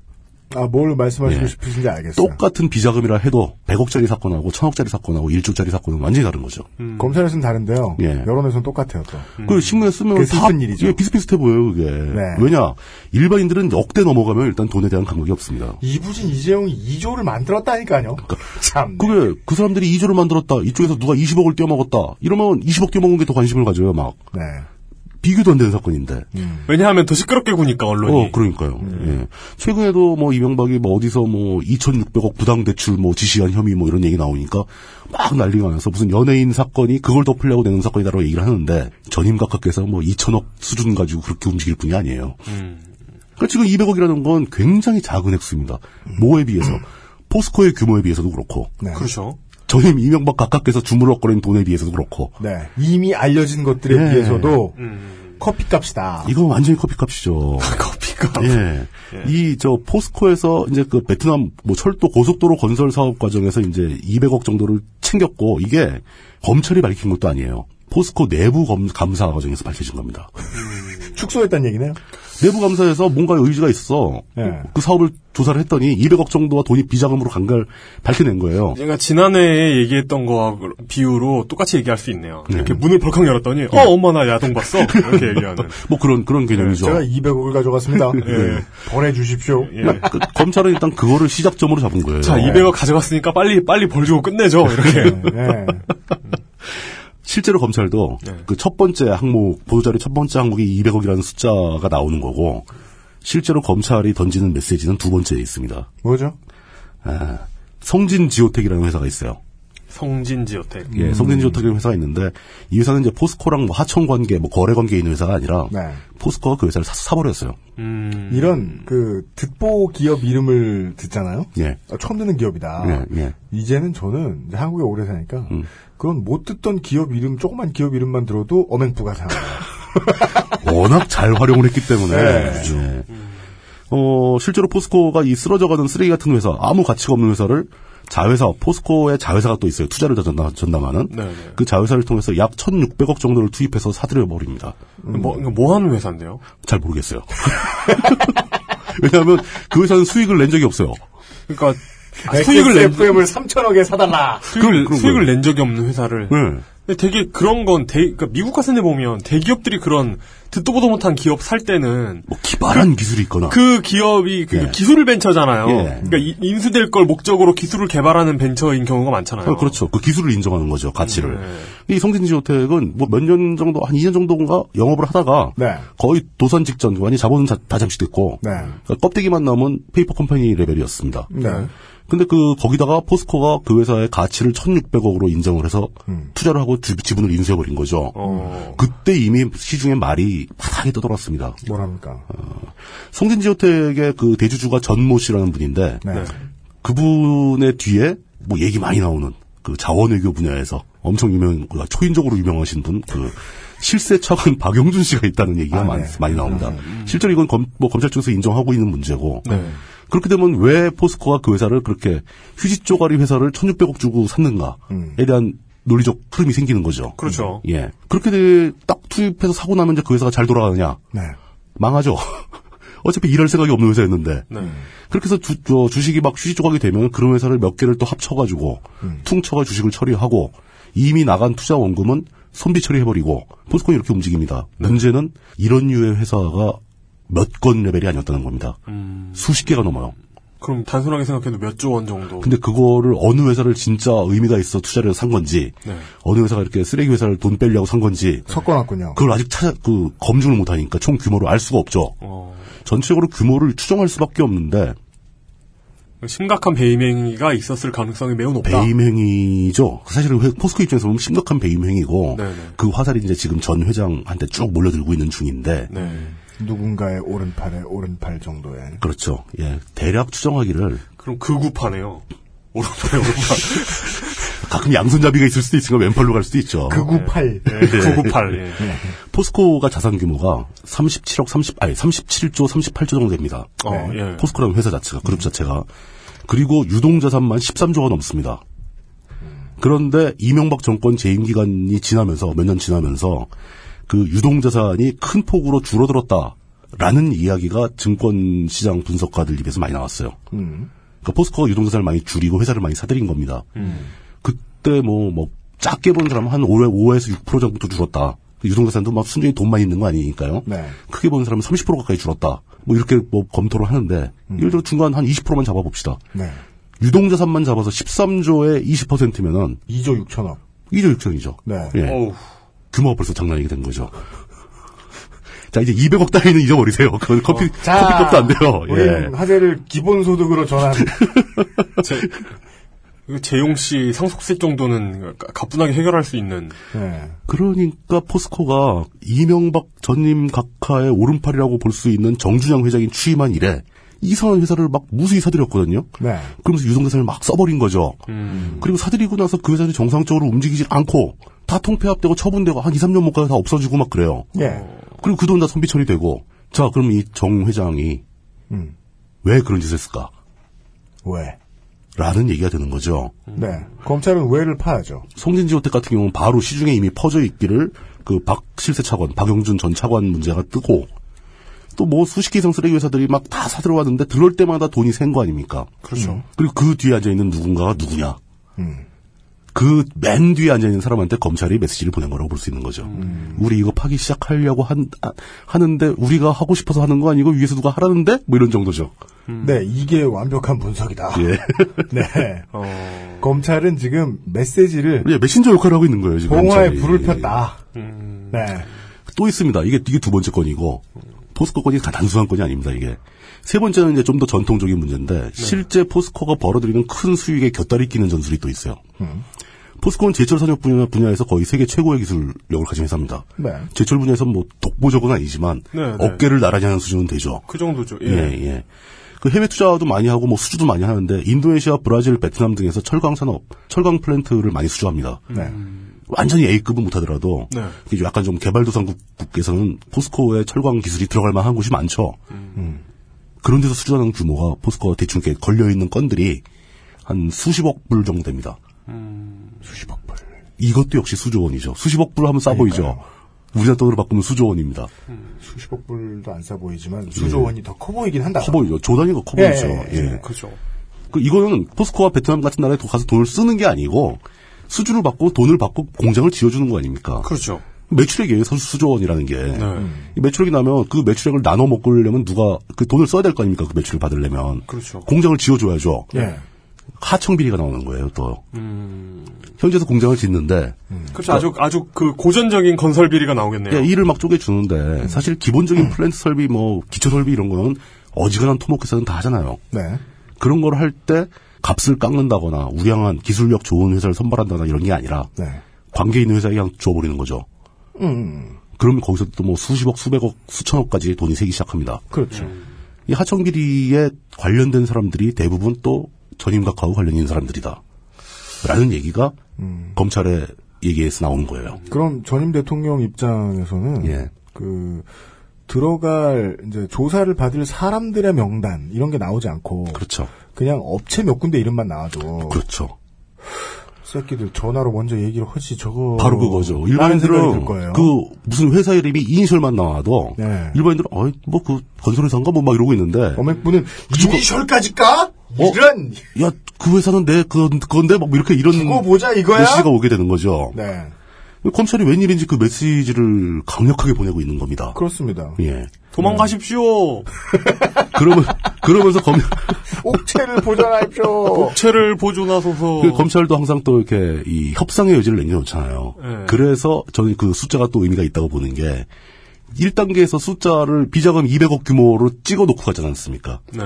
그 숫자를 여기서 천억이나 조 단위로 늘릴 것인가 말 것인가는 앞으로 하게 달렸다라는 라는 거죠. 의미가 담겨 있는 거죠. 그죠. 사실 그것도 메신저로 메시지를 던지면서 던지는 이쪽 지금 현존하는 권력 입장에서도 확실하게 오더를 안 준 거예요. 네. 어디까지 키울지 모른다 우리. 그래, 하지만 첫 걸음은 내딛었다. 이런 엄마가 메시지죠. 아, 엄마가 나도 네 그 얘기하려고 그랬어. 엄마가 네 외장 하드 깐다. 아니 처음에 이렇게 묻는 거야. 예. 엄마가 예. 아들이 마약 한다는 걸 알았어. 예. 그래서 처음에 불러놨어. 예. 야, 너 하드에 야동 많더라? 여기서부터 묻는 거야. 돌려치는 거죠. 네. 어. 지금 아, 형량을, 형량을 재고 있는 거야. 아니지 아니지. 아니, 그- 그, 걸 부른 건 엄마가 아니야. 음, 그럼. 그러면 동생이 와가지고 형. 엄마가 하드 여동 많더라. 엄마가 그 아는 눈치인데 뭐, 뭐 이런 이렇게 어. 나오게 되는 거죠. 그래서 거기 나왔을 때, 쌩까고 막. 예. 개소리하고 있네. 내 컴퓨터에 하드 없어. 이런 소리 하면, 이제 막 본드를 찾아내는 거야. 그렇지 내는 거야. 이제 뭐 예. 서랍 밑에 잘 잠겨 있는 본드가 나오고 막 그런 거죠. 여간에, 네, 근데, 근데 본드가 요즘엔 하얀 가루로 나오네. 막 이런. 죄진 쪽에서는 이 메시지를 순진하게 받아들이면 진다. 크게 진다. 라는 걸 모를 어맹뿐은 아니고요. 아, 이게 문제가 네. 이 과거와 다르게 과거는 전두환이나 노태우 시절만 해도 네. 권력형 비리 비자금 조성에서 이 테크니컬한 관점에서 굉장히 단순했어요. 네. 그냥 그 재벌 자세한 건 모르겠고 일단 니들 돈 좀 쌓아봐 이런 식이었거든요. 네네네. 근데 이제는 돈을 빼는 방법을 진두지휘하는 것 같아. 아주 굉장히 다채롭습니다. 그러니까 뭐 하청 비리부터 시작해서 뭐 회사를 세워서 뭐 주식 장난을 쳐서 빼고 그러니까 이런 아주 굉장히 다채로운 방법을 부지런하게 써먹은 사람들이거든요. 그러니까 재벌 기법이 권력형 비리에도 스며들었다고 숨어 볼수 들어간 있는. 거죠. 재벌이 개발해온 기법들이 권력형 비리에 아주 경험이 많은 사람이 권력을 잡았으니까 재벌의 행태. 음, 근데 그거는 저거예요. 앞과 뒤를 보면 압니다. 이명박 정권이 시작할 때와 끝날 때 포스코가 크게 뭐 잘못한 것도 없고 사업은 되게 잘 됐거든요. 네. 그런데 유동자산이 심각하게 줄은 혐의는 많이 보여요. 음. 몇 조 원 단위로. 사업이 잘 됐는데도 자산이 줄었다. 절대로 자산이 줄었다. 네. 뭐 물론 아 무수 무수히 많은 회사에 투자를 많이 했다라고 답변을 하죠. 음. 네. 대부분 종이 회사들인데. 네. 그런 식으로 돈이 막 사라지는 거예요. 그러니까 사실 이 얘기는 한, 한 6개월, 1년 전부터 그쪽 계통 사람, 그 증권과 뭐 이쪽 계통 사람들에서 굉장히 많이 나왔던 얘기들입니다. 그렇지만 아무것도 확인이 되지가 않아요. 상당히 많은 사건들이 이렇죠. 물 밑에서는 거대한 빙산 덩어리가 있는데 물 밖으로는 요만큼 나와 있는 거예요. 1,600억이 나와 있어요. 예. 어쩌면 어쩌면 200억일 수도 있어요. 물 밖에 나온 게 1,600억이야. 뭐 이런 식으로 조금 내밀어 놓고 그 물 밑에서는 지금 이제 빙산 본 몸체 덩어리를 가지고 서로 밀고 당기고 있다 이거죠. 음. 이런 거기 때문에 저희도 애매하게 구름만 피울 수밖에 없습니다. 네. 뭔가 포스코와 어맹북하고 또 현임 따님 대통령하고 네. 뭔가 미묘한 밀당을 하고 있다. 그렇죠. 라는 감은 잡고 있다. 그리고 데이터도 많이 확보를 하고 있지만 네. 이거 하면서 이제 그 생각이 많이 나더라고요. 그 청와대 비선 조직 네. 우리가 뭉게뭉게 구름 많이 피웠었잖아요. 아, 그렇죠. 음. 네, 네, 네, 네, 네. 또 그렇게 할 수밖에 없다. 대신에 이 짧은 민주평통에서는 저희가 그걸 해보죠. 박근혜 대통령이 우리 아빠가 어떻게 만든 회사인데 점점점 네. 뒤에 있는 거 제 생각에는 니들이 왜 그 회사에서 돈을 빼먹냐? 우리 아빠가 만든 회사인데. 그렇지. 그냥 세금만 털어먹지. 좀 다른 데 가서 털어먹지 왜 그거 거기까지 건드렸냐? 이런 말이 있지 않을까? 있을 수 있다. 예. 거기다가 이 검찰이 앞장서 그 메신, 메시지를 전달하는 메신저 역할을 하고 있는 걸 보니 네. 박근혜 대통령께서 약간 좀 삐지신 것 같다. 그쪽에서 아마 대응에 고심을 하고 있을 것이다. 맞습니다. 라고 그때 보는 지금 거죠. 예. 전 대통령 측에서 함부로 그냥 자기들도 기분 상한다. 응, 응, 음, 막 네. 내지르다가 누나 나 마음에 안 들죠. 이랬다가는 눈, 눈 동그랗게 뜨고 네. 누나 나 마음에 안 들죠. 네. 어디서 작은 눈을 크게 뜨고 이러면서 우리 네. 아빠가 어떻게 만든 회사인데. 대판 묻습니다. 어쨌거나 이 포스코 얘기는 오늘 운만 띄었습니다. 그렇습니다. 언젠가 다시 하게 될 기회가 있을 것 같습니다. 아, 우리 청취자분들은 가진 지식이 많기 때문에 대충 알아들으십니다. 이 전쟁은요. 확전하면 공멸입니다. 그렇죠. 근데 확전할지도 모릅니다. 어, 위태위태해요. 예. 네, 전선이 매우 넓어질 가능성이 있다. 그냥 오늘은 그냥 복덕방 얘기 수준으로 끝나겠습니다. 네. 어, 복덕방. 예.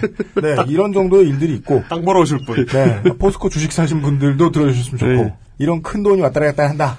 근데 우리 큰 돈 왔다리 갔다리는 얘기할 때마다, 저는 늘 이제 PD로서 본능적으로 느껴요. 아, 사람들이 관심 안 간다. 예. 맞아요. 예. 네. 아, 청취율 떨어진다. 근데 그래도, 그때그때, 너무 큰 돈 오고 간다. 어, 이거 너무 크죠 이건. 그럼 얘기를 해봐야 되겠습니다. 이게 빙산의 일각이란, 그 돈의 액수로도 가끔 주먹구구로 이렇게 때려 맞추면 맞는 수가 있어요. 그럼요. 예를 들어 지금 뭐 제 지갑 안에 뭐 4만 원이 있다.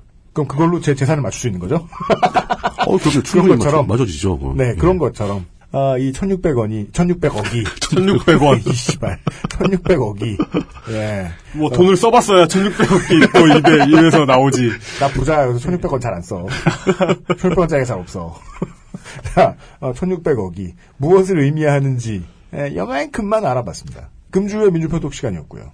저희들 잠시 쉬었다가 물뚝 쿼터 시간으로 돌아오도록 하겠습니다. XSFM입니다. 아로니아라는 게 이미 검증이 된 거겠지? 원산지 사람들은 사실 신경도 안 쓰는 거 아닐까? 육식을 많이 하는 사람들이니까 고혈압 예방에 좋다거나, 체르노빌의 방사능 오염 생존자들 치료제 정도로 쓴다거나, 그 정도는 돼야 믿고 먹지. 다 알아보셨나요? 다 사실입니다. 언제까지나 마지막 선택. 아로니아 진. 모든 걸 정리해뒀지만 뭔가 아쉬운 그녀의 다이어리. 스테픈 울프 컬러 다이어리 지갑이 비싸다고 자랑하는 그의 말이 설득력 없어 보인다면 스테픈 울프 클립 포켓. Steppenwolf, genuine leather.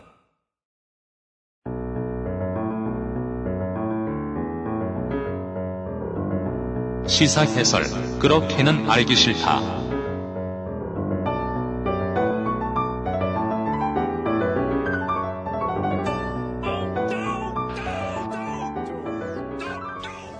연례 행사는 아니지만 어, 월초에 어쩌다 보니 계속 돌아오게 된 어, 물뚝 쿼터 시간에 시사 의견과 물뚝 심송 상인 고문과 만났습니다.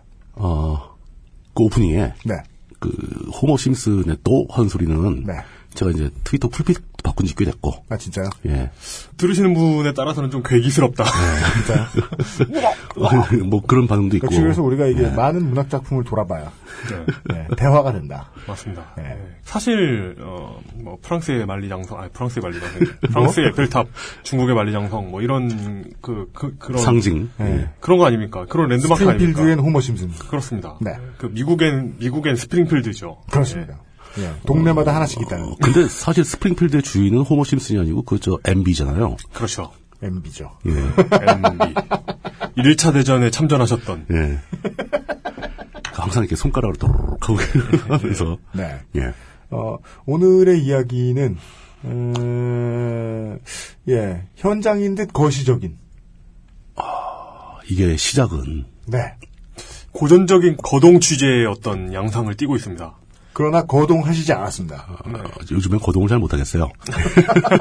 거동조차 힘든 어, 이 문제가 결국은 어디선가 문제가 터질 거라고 예상은 다들 했죠.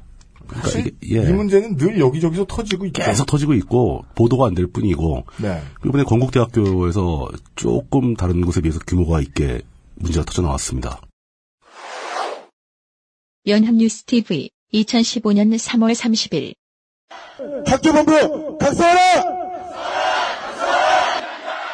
건국대학생 수백 명이 한자리에 모였습니다. 대학의 일방적인 학과 통폐합 결정에 반대하기 때문입니다. 새 학기 들어 학교 측이 대대적인 학사 구조 조정안을 내놨는데 이 과정에서 예술 디자인 대학 등 일부 학과를 통폐합하기로 한 겁니다. 납득할 수 없는 뭐 기준을 가지고 어, 순수 학문이나 어, 예술 계열 어, 전공들이 어, 대학 구조조정에 가장 최우선이 어, 되는 이 현. 이런 움직임은 건국대뿐만이 아닙니다. 지난달 중앙대가 학과제 폐지를 발표했다가 학내 반발에 부딪혔고 숭실대는 내년부터 신입생 정원을 줄여나갈 예정입니다. 대학들은 경쟁력 강화를 이유로 내세우고 있지만 그 이면에는 각종 사업 지원을 결정짓는 정부의 대학 평가가 맞물려 있습니다. 바로 이틀 전. 예, 바로 이틀 전이죠. 네. 예. SNS가 막 시끄러웠고 건국대학교 교내는 더 시끄러웠습니다. 학생들이 특정 건물 내부를 장악을 하고 네. 점- 점거를 하면서 이제 학교의 행정을 방해하는 거죠 일종의 네. 문제는 이제 그게 어- 왜 방해를 하냐 뭐 막 이런 거 다 빼놓고 음. 학교가 뭘 하길래 학생들이 그걸 반대하는가 이게 핵심이죠. 여기서 나쁜 언론들은 어떻게 방해하는가를 아주 음. 어, 그래서 방해한다라는 걸 집중해서 보도를 하는데 왜 방해하는가는 네. 당연히 말 안 하고요. 말을 안 하죠. 예. 그리고 말을 해봐야 그냥 단순하게 넘어가고 학생들이 미쳐가지고 그냥 이유 없이 방해하겠습니까? 건데 서울에서 제일 좋아요 놀기에 화양리에 나가 놀고 있지. 학교도 또 무지하게 넓잖아요. 또. 예. 네. 또 그, 그 위험하던데 호수는 뭐가? 그러니까 술 먹고 일가모에 빠지고 앉았지. 뭐를 학생들이 지금 갑자기 승질이 난다고 대학 본부에 몰려가가지고 난리를 치겠습니까? 전혀 뜬금없는 얘기지만 결혼 전에 저 건대 앞에서 데이트를 많이 했죠. 네. 아, 그래 네, 저도 저 예, 데이트 그때 호숫가에도 많이 앉아 있었고 호상 그랬었어요. 가보고 예예 예, 예. 근데 호수에 있을 상황이 아니다. 아 아니죠. 네. 그리고 그나마 이 건대 사, 건대 상황이 언론에 조금 보도가 되는 것은 하필이면 이게 영화학과와 관계가 있어 그래요. 맞습니다. 많은 어. 예. 어, 유수의 연예인들이 유명 연예인들이 네 우리 과를 살려달라. 음, 라는 예. 메시지를 내니까 네.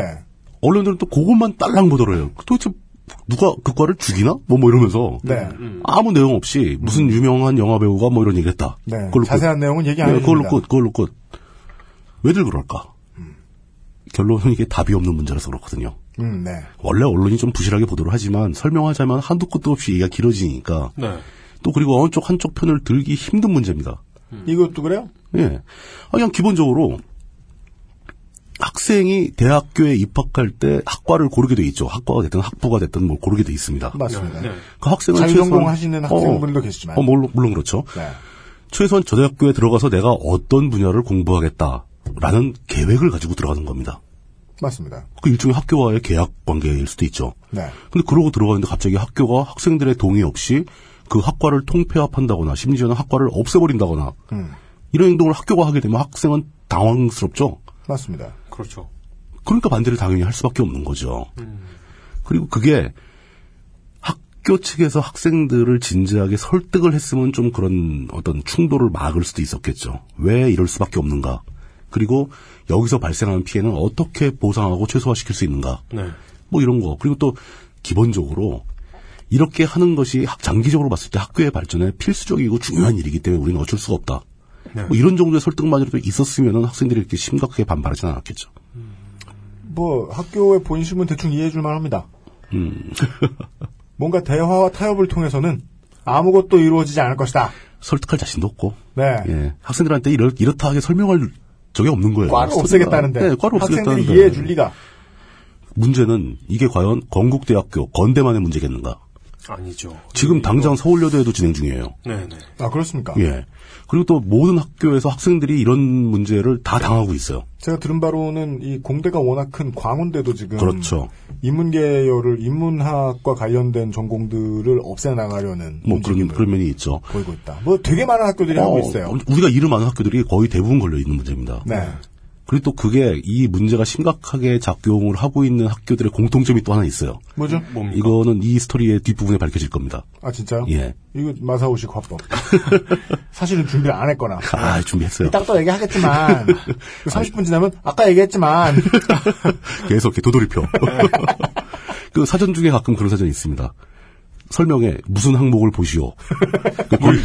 물뚝심송, 은 박성호. 예. 그러니까 박성호를 찾아가 보면 물뚝심송 이렇게 돼 있는. 취업할 땐 그게 한 3단으로 돌기도 해요. 예. 그, 그 순환 참조라는 게, 예. 예, 프로그래밍에서 어떻게 하다 보니까 그렇게 된 거죠. 그 네, 사람도. 이후에 반드시 이야기가 나올 겁니다. 예. 약속드리죠. 어, 핵심은 그겁니다. 도대체 왜 멀쩡히 있는 학과를, 멀쩡히 있는 학과를 없애겠다, 통폐합하겠다라고 주장을 하는가. 음. 대학의 의도는 무엇인가. 네. 그리고 대학은 왜 그런 의도를 갖게 되었는가. 이걸 알아봐야죠. 예. 사실 이 이야기를 제대로 하려면 또 역시 해방 이후로 올라가서. 왜 왜요? 왜 왜 왜? 또 역시가 아니고요. 성의 있게 그래야 하는 이유를 아니요, 아니요. 안 간다고요, 그렇게. 원래, 아, 진짜? 원래 그래야 되는데 이번에 안 가려고요. 오, 늘 어디서 시작해요? 어, 그냥 최근으로. 네. 최근이면 이승만 때. 물도 클래식도 너무 자주 하니까 네. 사람들이 좀 싫어하는 것 같아서 그래서 좀, 예. 좀 클리셰 느낌이 있죠. 좀 이렇게 맘 먹고 독하게 할 때 아니면 잘 안 쓰려고 준비합니다. 예. 그냥 결론부터 얘기하자면 우리 사회의 사학 재단들 흔히 사학 재벌로 표현하는 사학 재단들이 기형적으로 성장해 있는 것과 연관이 있다. 네. 간단히 이제 그 역사를 줄여버리면 해방 이후 토지를 보존하기 위한 지주들의 욕심에서 시작된 면이 있습니다. 해방 이후 안 하시는 예. 분봐 아, 이, 이, 한 문장으로 왜 넘어, 스멀, 스멀? 아, 네. 한 문장으로 넘어가네요. 아, 네, 알겠습니다. 그때부터 시작돼가지고 사학재단을 설립하고 사립학교를 설립해서 그 사람들이 그냥 쉽게 표현하면 굉장히 재미를 봤어요. 우리 교회 이야기할 때 짧게나마 교회 라인과 학교 라인은 거의 비슷하게 발전합니다. 네. 네, 네. 예. 그 어느 시점에서인가부터 그 사립 사학 설립의 열풍이 불어닥치면서 그 사립학교라는 것 존재 자체가 돈벌이의 수단에 정말 좋다. 라는 게 사회적으로 널리 퍼진 겁니다. 음, 국가가 이것저것 혜택도 준다. 아유, 땅만 잡으면 된다. 땅만, 땅만 네. 잡아서 심지어 땅도 대출 받아서 됩니다. 어허. 땅만 잡아서 학교를 짓겠다고 하면 정부가 심지어 건축비까지 지원을 합니다. 학교니까. 네. 교직원들 월급 꼬박꼬박 나오죠. 월급 지원, 교사들 월급. 사립학교 교사들도 정부에서 다 지원금 나옵니다. 네. 그리고 온갖 지원금, 뭐 학교에서 무슨 행사를 한다 그러면 행사 지원금 나오고, 무슨 뭐 시설을 또 도입한다 그럼 시설 지원금 나오고, 또 반대로, 그건 이제 정부에서 받- 받아오는 거고, 반대로 학생들과 학부모들은 꼬박꼬박 수업료를 내죠. 네. 사립학교에서는. 네. 그리고 수업료에 플러스 알파가 또 붙습니다. 뭐 육성회, 뭐 요즘엔 뭐 학교 운영위 뭐 이렇게 얘기를 하죠. 뭐 그런 데에서 학부모들은 자발적으로 돈을 막 줍니다. 음. 뭐 그 의도가 무엇이든지 간에 학교가 이걸 잘 쓰면 참 훌륭합니다. 그걸 국가가 모아- 참 훌륭합니다. 아우 잘 돌아가죠. 예. 원래 그렇게 잘 돌아가게 하기 위해서 만들어진 제도였을 수도 있습니다. 네. 그 그렇게 해서 지금 가뜩이나 뭐 사회 간접 자본이 부족한 나라에서 가진 건 사람들밖에 없고 사람을 교육을 많이 시켜야 국가가 빨리 성장할 수 있다라고 생각을 하- 했고 그래가지고 학부모들이 사실 자기 밥 굶어가면서 학교에 돈 갖다 준 측면이 있죠. 맞습니다. 예. 근데 그러다가 어느 정도 이제 궤도에 올라가게 되면 그때부터 학부모들도 자기 아이를 좀 더 잘 봐달라는 명목으로 돈을 갖다 주죠. 음, 네, 그렇죠. 학교의 수입은 상당합니다. 적당히 재단을 하나 사학 재단을 설립해가지고 아들 손자 며느리를 모두 이사로 앉혀놓고 네. 아주 훌륭한 패밀리 비즈니스를 구축할 수가 있죠. 음. 네. 듣는 사람 없어도 날이 밝도록. 그러다 보니까 이제는 그 전통적 착복을 한다. 예, 그렇죠. 전통적으로 이제 해방 이후부터 이어져 온 여- 유서 깊은 유- 역, 역사가 있는 사학 재단들 말고도 네. 사회에서 돈 좀 있고 힘 좀 쓴다는 사람들은 사학재단 설립하는데 너도나도 뛰어듭니다. 네. 사학재단 사업이 산업이 산업으로 자리를 잡게 돼요. 그 실로 캐시카우. 예, 완전 캐시카우니까. 됐다. 예. 네. 그렇게 그 학교가 설렸어. 사립학교가 세워지는 열풍 속에서 개신교 집단들도 한몫을도 하죠. 개신교 관련해서도 학교가 무수히 많이 설립이 됩니다. 음. 눈에 띄게 사립학교들이 성장을 하는 게 보이죠. 음, 네. 그리고 그렇게 사학이 증가하자 그 증가한 만큼 문제점도 따라서 노출되기 시작합니다. 한때 뭐 2000년대 초반, 20세 그 90년대 말 뭐 이때쯤에서 사학 비리가 어마어마하게 터져 나왔었죠. 음, 네. 왜냐 사학 재단들이 너무 지나치게 돈을 빨아들이기만 하고 쓰질 않으니까 어. 돈을 이렇게 모아서 학생들한테 썼으면 좋, 좋잖아요. 네. 안 쓴다 이거죠. 어떻게든 왜 모아가지고 학교를 늘리려고. 음. 학교를 늘려야 한다. 뭐 똑같은 재단에 속한 고등학교가 두 개 있는 것보다는 세 개가 좋고 세 개보다는 네 개가 좋고 음. 막 그래서 경쟁적으로 막 늘려갑니다. 네. 그리고 이 사회는 이 사학 비리의 원인이 그 사학 재단들의 돈벌이의 결과라는 사실을 너무 잘 알고 있으면서도 아무도 그걸 제지를 못하는 상황이 온 거예요. 음. 왜냐 일단 교육단체니까 일반 기업이나 뭐 무슨 사회 사회 단체처럼 법의 통제를 좀 덜 받습니다. 네. 교육부의 관할이고 네, 네. 그리고 그 교육부라는 곳 자체도 그 사학재단과 관련자들이 다 장악을 하고 있게 되고 음. 또 심지어 사학재단들의 규모가 커지다 보니까 사학재단과 이권을 같이 하는 정치인들이 대거 등장을 하게 되고 음. 뭐 여기서 굳이 저는 뭐 나경원 씨 같은 분의 이름을 얘기할 생각은 없어요. 네. 생각이 없으시다고 예, 얘기하셨습니다. 생각이 없습니다. 예. 생각이 없으신 거예요, 그렇다면. 꼭 나경원 씨를 대놓고 얘기하는 게 예. 아니라는 의도를 분명히 해줍니다. 예, 그렇죠. 그러면서 점점 이 사학재단들은 무슨 사회적으로 통제받지 않는 성역 같은 집단으로 벽을 높게 쌓기 시작합니다. 이것은 무릇 나경원 씨만의 일은 아닙니다. 아, 뭘 당연하죠. 예. 그분이 제일 유명하시니까 이제 제가 네. 그냥 그렇게 얘기합니다. 예, 그렇게 나경원 얘기하는 씨와 뿐이죠. 아무- 그러니까 상관이 있으나 나경원 씨만의 일은 아니다. 예. 이분의 지명도에 대한 어떤 존중의 표시? 그렇죠. 그렇죠. 네, 네, 네. 이렇게 우리는 나경원 씨의 이름을 한 일곱 번쯤 이야기하고 네. 이야기하던 건 아닙니다만. 우리가 얘기 안 했으면 진짜 잊혀질 수도 있는 분입니다. 어쩌면 우리가 도움, 도움을 드리고 있는 거예요, 지금. 네. 예. 고마워라. 심지어 정부조차도 네. 그 사학재단에 그렇게 많은 다양한 지원금을, 거액의 지원금을 주면서도 그 사학재단 이사회에 이사 한 명 파견을 못 합니다. 네. 이사 한번 파견하려고 했더니 그렇죠. 관선이, 관선이사 한 명 파견하겠다고 법을 요만큼 바꾸겠다고 했더니 현, 현재 현 대통령 및 전직 대통령이 나와가지고 촛불을 들고 시위를 하셨잖아요. 네. 예. 막 이사 뭐 파견 이사 전용 어, 피톤치드 공부방 이런 거 만들어가지고 밖에 잠궈놓고 막. 예. 그러니까 결국 사학재단들이 우리 사회 규모에 비해서 지나치게 비대해졌다. 네. 커졌다. 그리고 그들이 너무 많은 힘을 가지고 있다. 네. 사회적 권력을 가지고 있다라는 얘기죠. 빗자루 하나 안 사준다. 예. 그럼 네. 무릇 나경원 네. 씨만의 이야기는 아니다. 그 집단들이 이제 90년대, 2000년대 들어오면서 이제는 초중고등학교는 포화 상태에 간, 거, 간 겁니다. 그리고 동시에 포화 상태에 갈 수밖에 없는 일이 같이 벌어지기도 했죠. 왜? 아이들이 줄고 있으니까. 네. 더 이상 초중고등학교는 늘릴 데가 없어요. 그러다 보니까 사학재단들이 이제 대학으로 눈을 돌리기 시작합니다. 네. 그래서 우리가 이름도 못 들어본 대학들이 막 광고에 나와서 신입생 모집 광고를 하고 그렇습니다. 그런 열풍이 불어온 지가 약 10년에서 20년 정도 전부터 시작된 일입니다. 20년 예. 됐죠? 예. 네. 그러면서 대학교의 숫자가 고속으로 늘어나기 시작합니다. 우리나라 현황이 우리나라 원래 교육열 강하기는 뭐 세계에서 둘째 가라면 서러운 나라고 뭐 이스라엘과 막상막하 경쟁이라고 그러죠. 네. 그리고 우리나라가 또 OECD 국가 중에서 대학 진학률이 최고예요. 70%가 넘습니다. 전 세계 어느 나라도 대학교에 70% 이상의 학생들이 가는 나- 나라가 없어요. 그래서 국민의 이렇게나 많은 숫자가 대학교로 갈 때. 예. 그 대학의 수준이 떨어지는 것에 대한 대책은 지구상 어느 나라에도 아직은 없어요. 그렇죠. 왜냐? 음. 한국이 만들어내야 돼요. 우리가 이 사회에 대학을 이렇게 많이 만든 이유가 고등교육을 활성화시키기 위한 목적으로 만든 게 아니거든요. 대학교를 만들면 돈을 버니까 만든 거예요. 그러니까 대학의 품질이 떨어지는 것에 대한 대책 같은 건 없죠. 학생들만 받아들일 수 있으면 되니까. 학생들 정원만 확보하고 있으면은 정부가 알아서 돈 주- 대주는데 네. 이렇게 된 거죠. 그 진짜 놀랍게도 대학교의 숫자가 초고속으로 늘어납니다. 예전에 대학교가 90년대까지만 한 200여 개 정도 됐었거든요. 네. 초중고등 말고 그, 그 이상의 고등교육기관으로 분류되는 대학들. 네네. 뭐 대학교, 대학원, 뭐 일반 대학원, 산업대학원 뭐 이런 거 다 합쳐가지고 음. 대학도 뭐 기능대학, 단과대학 다 많이 음. 있잖아요. 고등교육기관 총수가 2014년 기준으로 531개입니다. 굉장히 많은 숫자입니다. 인구는 줄었는데 수는 2.5배가 됐네. 막 늘어난 거죠. 그러니까 대학 진학률이 급속도로 성장하게 될 수밖에 없는 거죠. 2.51배가 됐네. 예. 그리고 연간 졸업자를 56만 명 정도 배출했습니다. 2014년 기준으로. 음. 물론 이 56만 명 중에는 대학원 졸업자가 껴있기 때문에 약간 숫자가 더 많긴 하죠. 어. 음. 자, 그러면 이제 아, 그 근데 그 수는 되게 진짜 많게 들리는데요. 한 해의 대학을 졸업을 하는 사람이 네, 졸업하는 사람이 56만 명. 국민의 1%가 넘어요. 10년이면 500만 명. 100명 중에 한 명이 올해 대학을 졸업해. 그러니까. 세상에. 진짜 많이 가네. 진짜 많이 음. 가네. 엄청 많은 거죠. 알겠어요. 10년이면 500만 명. 바, 로 이런 게 정량적인 분석입니다. 네. 10년이면 500만 명이야. 숫자를 따져봐야 20, 되는 거죠. 숫자를. 20년에 1000만 명. 어. 100년이면 인구 전원이. 네. 2014년 기준으로 고등학교 3학년 학생 수가 61만 명 선입니다. 네.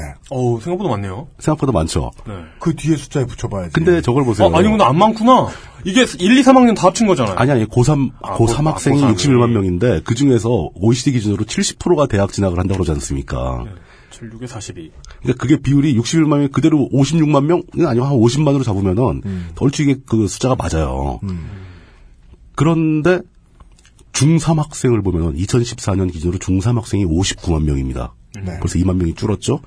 쭈르르 내려가서, 초등학교 6학년 학생은 46만 명입니다. 네. 2000, 속 예, 2014년 기준은 초등학교 3학년이 제일 적어요. 42만 명입니다. 네. 그리고 이 1학년, 2학년이 살짝 1, 2만 명 늘어나는데 네. 이건 이제 인구가 감소하는 과정에서 약간의 요동. 음. 해필이면 그, 그 해에 출생률이 높았다, 뭐 이런 거. 네네. 그런 거고 전체적인 추세는 아이들의 숫자가 급속도로 감소하고 있죠. 지금 한 0, 2와 2살, 3살 이런 아이들이 30만 명대입니다. 음. 네. 자, 그렇게, 보, 그렇게 본다면 정부의 예측에 의하면 먼 미래도 아닙니다. 2023년. 앞으로 8년 후. 음. 지금 한 초등학교 4, 5학년들이 학교에 갈 때, 대학 갈 때, 그 8년 후가 얼마나 짧은 시간인지를 생각하려면 8년 전에 어땠나를, 8년 전이 언제였는지를 생각해보면 예. 되는데, 8년 전이면 언제죠? 2007년? 그렇죠. 이명박 당선. 네. 생각해보면 그래서- 되는데라고 말하고 본인은 생각을 안 한 거군요, 지금. 네. 네.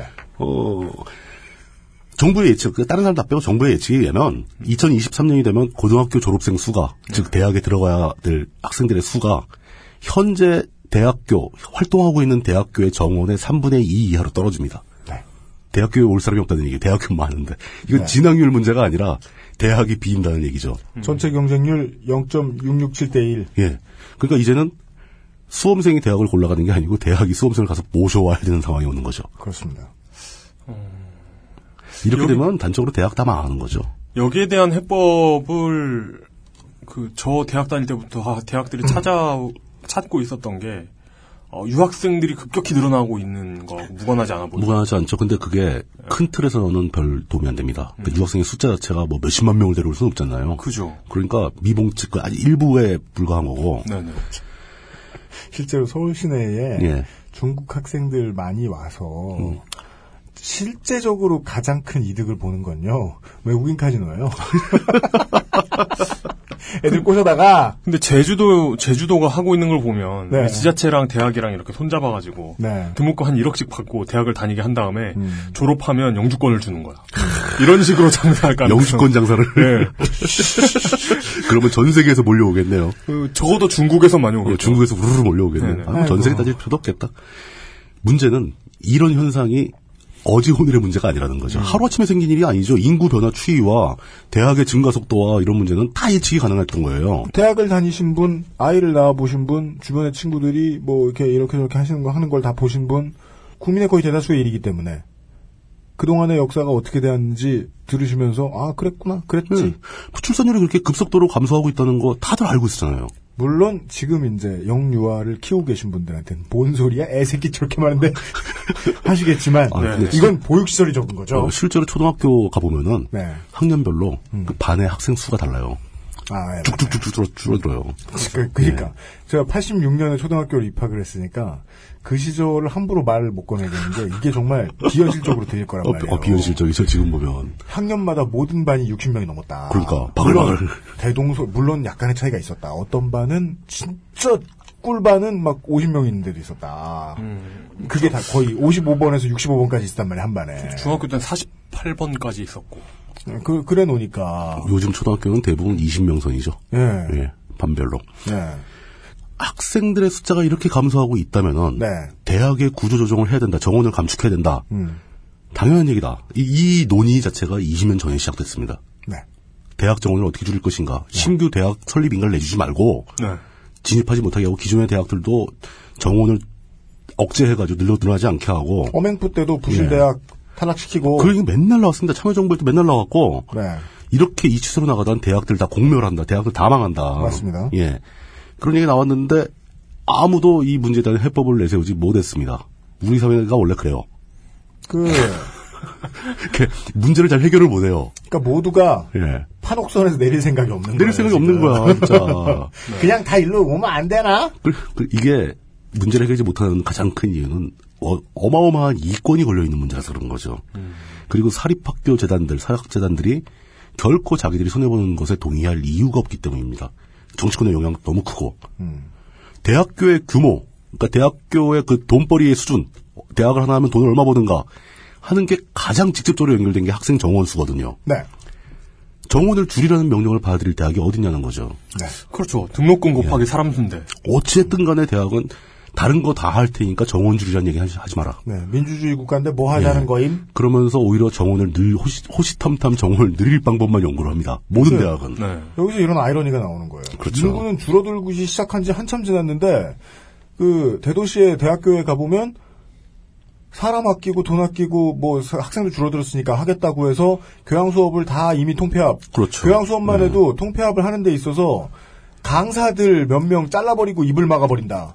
인양반들을 희생시킨다. 그래버리면 몇 명만 희생시켜도 되는 일이라서 조용히 몇 명을 가차없이 희생시켜버린 다음에 교양 수업을 통폐합했더니 학생이 막 한 수업에 500명이 들어가고 300명이 그렇죠. 들어가고 뭐 난감한 거죠. 그 아이들도 줄어든 시대에 정상적인 수업이 되지도 않죠. 그런데 가면. 예. 네.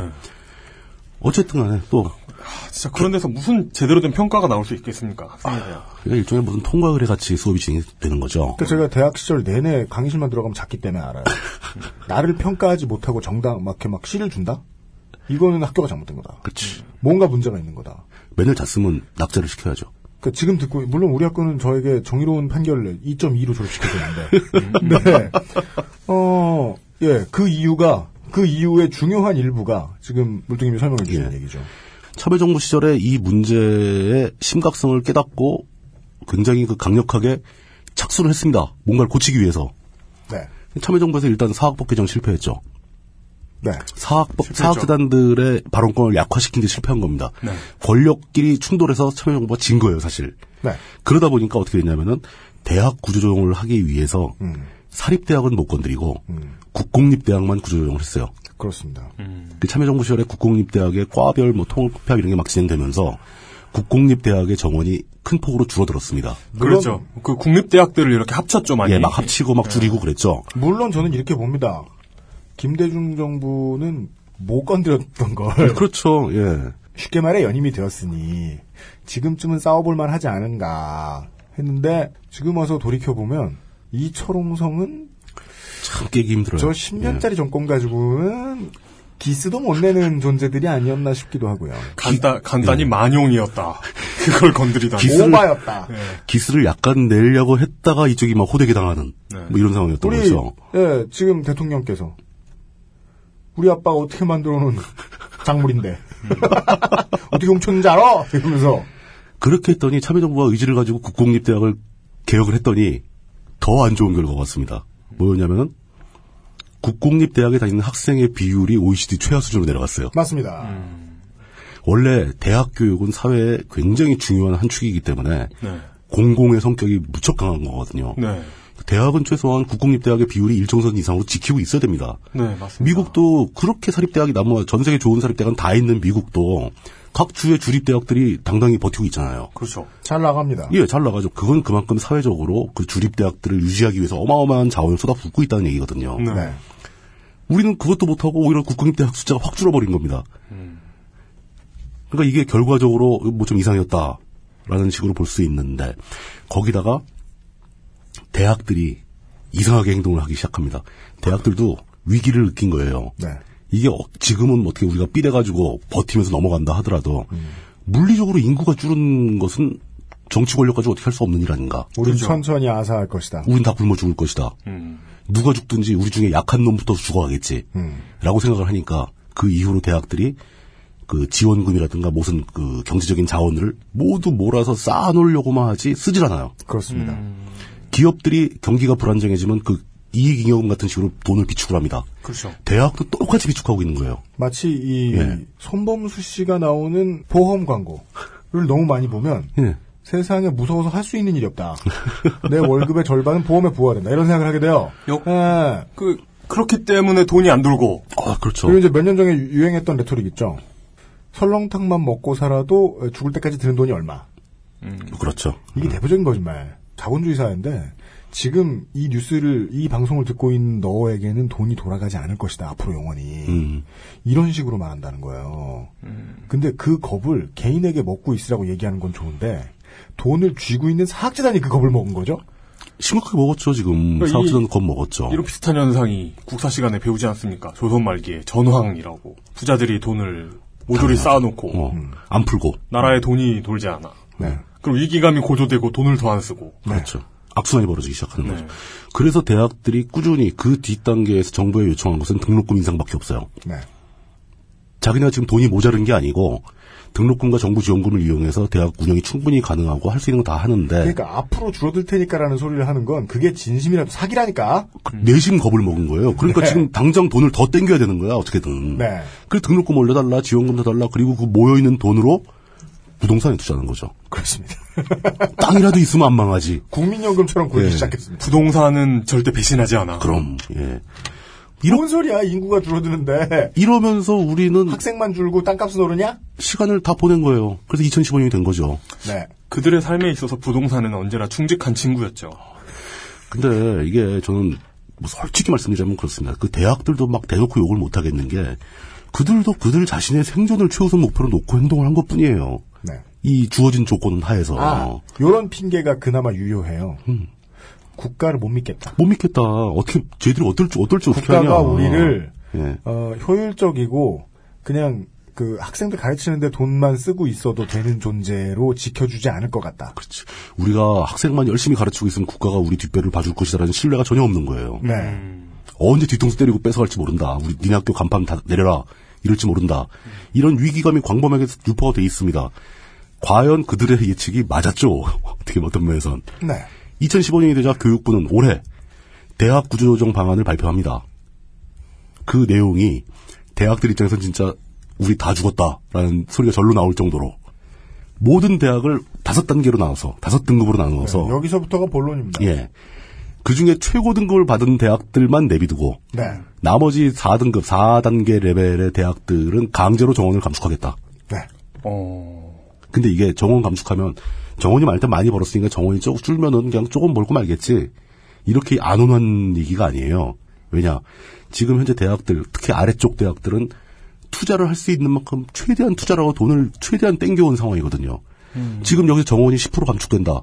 그럼 이자를 못 내서 부도나는 학교가 수두룩합니다. 어. 빚으로 운영되는 중이다. 예. 그러니까 이익이 주는 레벨이 아니고 학교 문을 닫아야 된다는 거예요. 정원이 줄게 되면. 그러니까 기본적으로 정원이 줄면 학생 수가 줄어들고 등록금이 줄어들고 정부 지원금이 줄게 되죠. 그럼 현재 운영하고 있는 빠듯한 경영 상황을 도저히 호전시키기는 호전시킬 수도 없을 뿐더러 당장 부도가 날 지경이다. 어, 이, 여기에도 대학들 간의 어떤 빈익빈 부익부가 확실하게 좀 있죠. 예, 예. 드러나네요. 거기다가 그 빈익빈 부익부를 가속시켜 주는 거지 않습니까? 네. 대학의 상황을 종합적으로 검토해서 1등급에 들어오면 살려주겠다. 네. 이 소리를 많이 예. 했죠. 어맹부 정부 때부터 많이 했죠. 그러니까 뭐 그냥 그냥 러프하게 따지면 전체 5등급 중에서 1등급이니까 20% 대학은 다 살려주는데 나머지 80%는 죽을 각오 해라. 네. 이걸 발표해버린 거예요. 네. 야, 니들 가지고 있는 거 뭐 학교라고 우리한테 끼려 그러냐. 그러니까. 어? 너네가 사학재단이라고 가지고 우리, 우리 급에, 되, 우리 급이 어. 되는 것 같아? 그동안 벌어먹었으니까 이제 그만해라. 뭐 이런 이런 톤의 말로 들렸을 겁니다. 그, 그 학교들은 네네. 그렇게 모든 80% 자기가 진짜 문제가 심한 대학들은 20%에 들어갈랑 말랑하는 대학들이에요. 음, 1, 과이 사이. 예, 천국과 지옥을 왔다 갔다 하고 있는. 네. 지금 학과 통폐합 문제로 다 막 난리가 나고 하는 학교들이 네. 우리가 이름 아는 학교들 있죠. 네네. 20% 안에 들어오는 학교는 거진 다 이름을 알거든요. 네. 다 그 학교들이 문제가 생기는 이유가 그 20% 커트라인에서 밀려나면 우리 망한다는 거예요. 음. 네. 건국대학이 거기 있는 거고, 뭐 서울여대가 거기 있는 거고, 다 거기 거기 걸려서 그렇게 된 겁니다. 말씀하신 대학의 빈익빈 부익부도 심각하게 갈리 갈려버린 거죠. 그러면 여기서 또 이제 대학에 야, 우린 다 죽을지도 모르겠다. 그럼 살아날 방법이 뭐냐? 뭐 아주 가능성이 없는 저 진짜 하위 20%의 대학들은 그냥 어떻게 권력자한테 뇌물을 잘 줘가지고 우리만 살려달라고 한번 해볼까? 뭐 이런 거밖에 생각을 못하겠죠. 근데 그 20에서 한 30% 40% 사이에 왔다 갔다 하는 대학들은 자, 그럼 평가 기준이 뭐냐? 우리가 20% 안에 들어가려면 뭘 바꿔야 되는 거냐? 음. 이걸 보게 되겠죠. 네. 거기에 교육부가 제시한 게 취업률입니다. 네. 대학- 예. 오늘의 핵심 키워드. 참 이런 말씀을 전해드리는 저도 참담하기 그지없는데 이거는요. 예.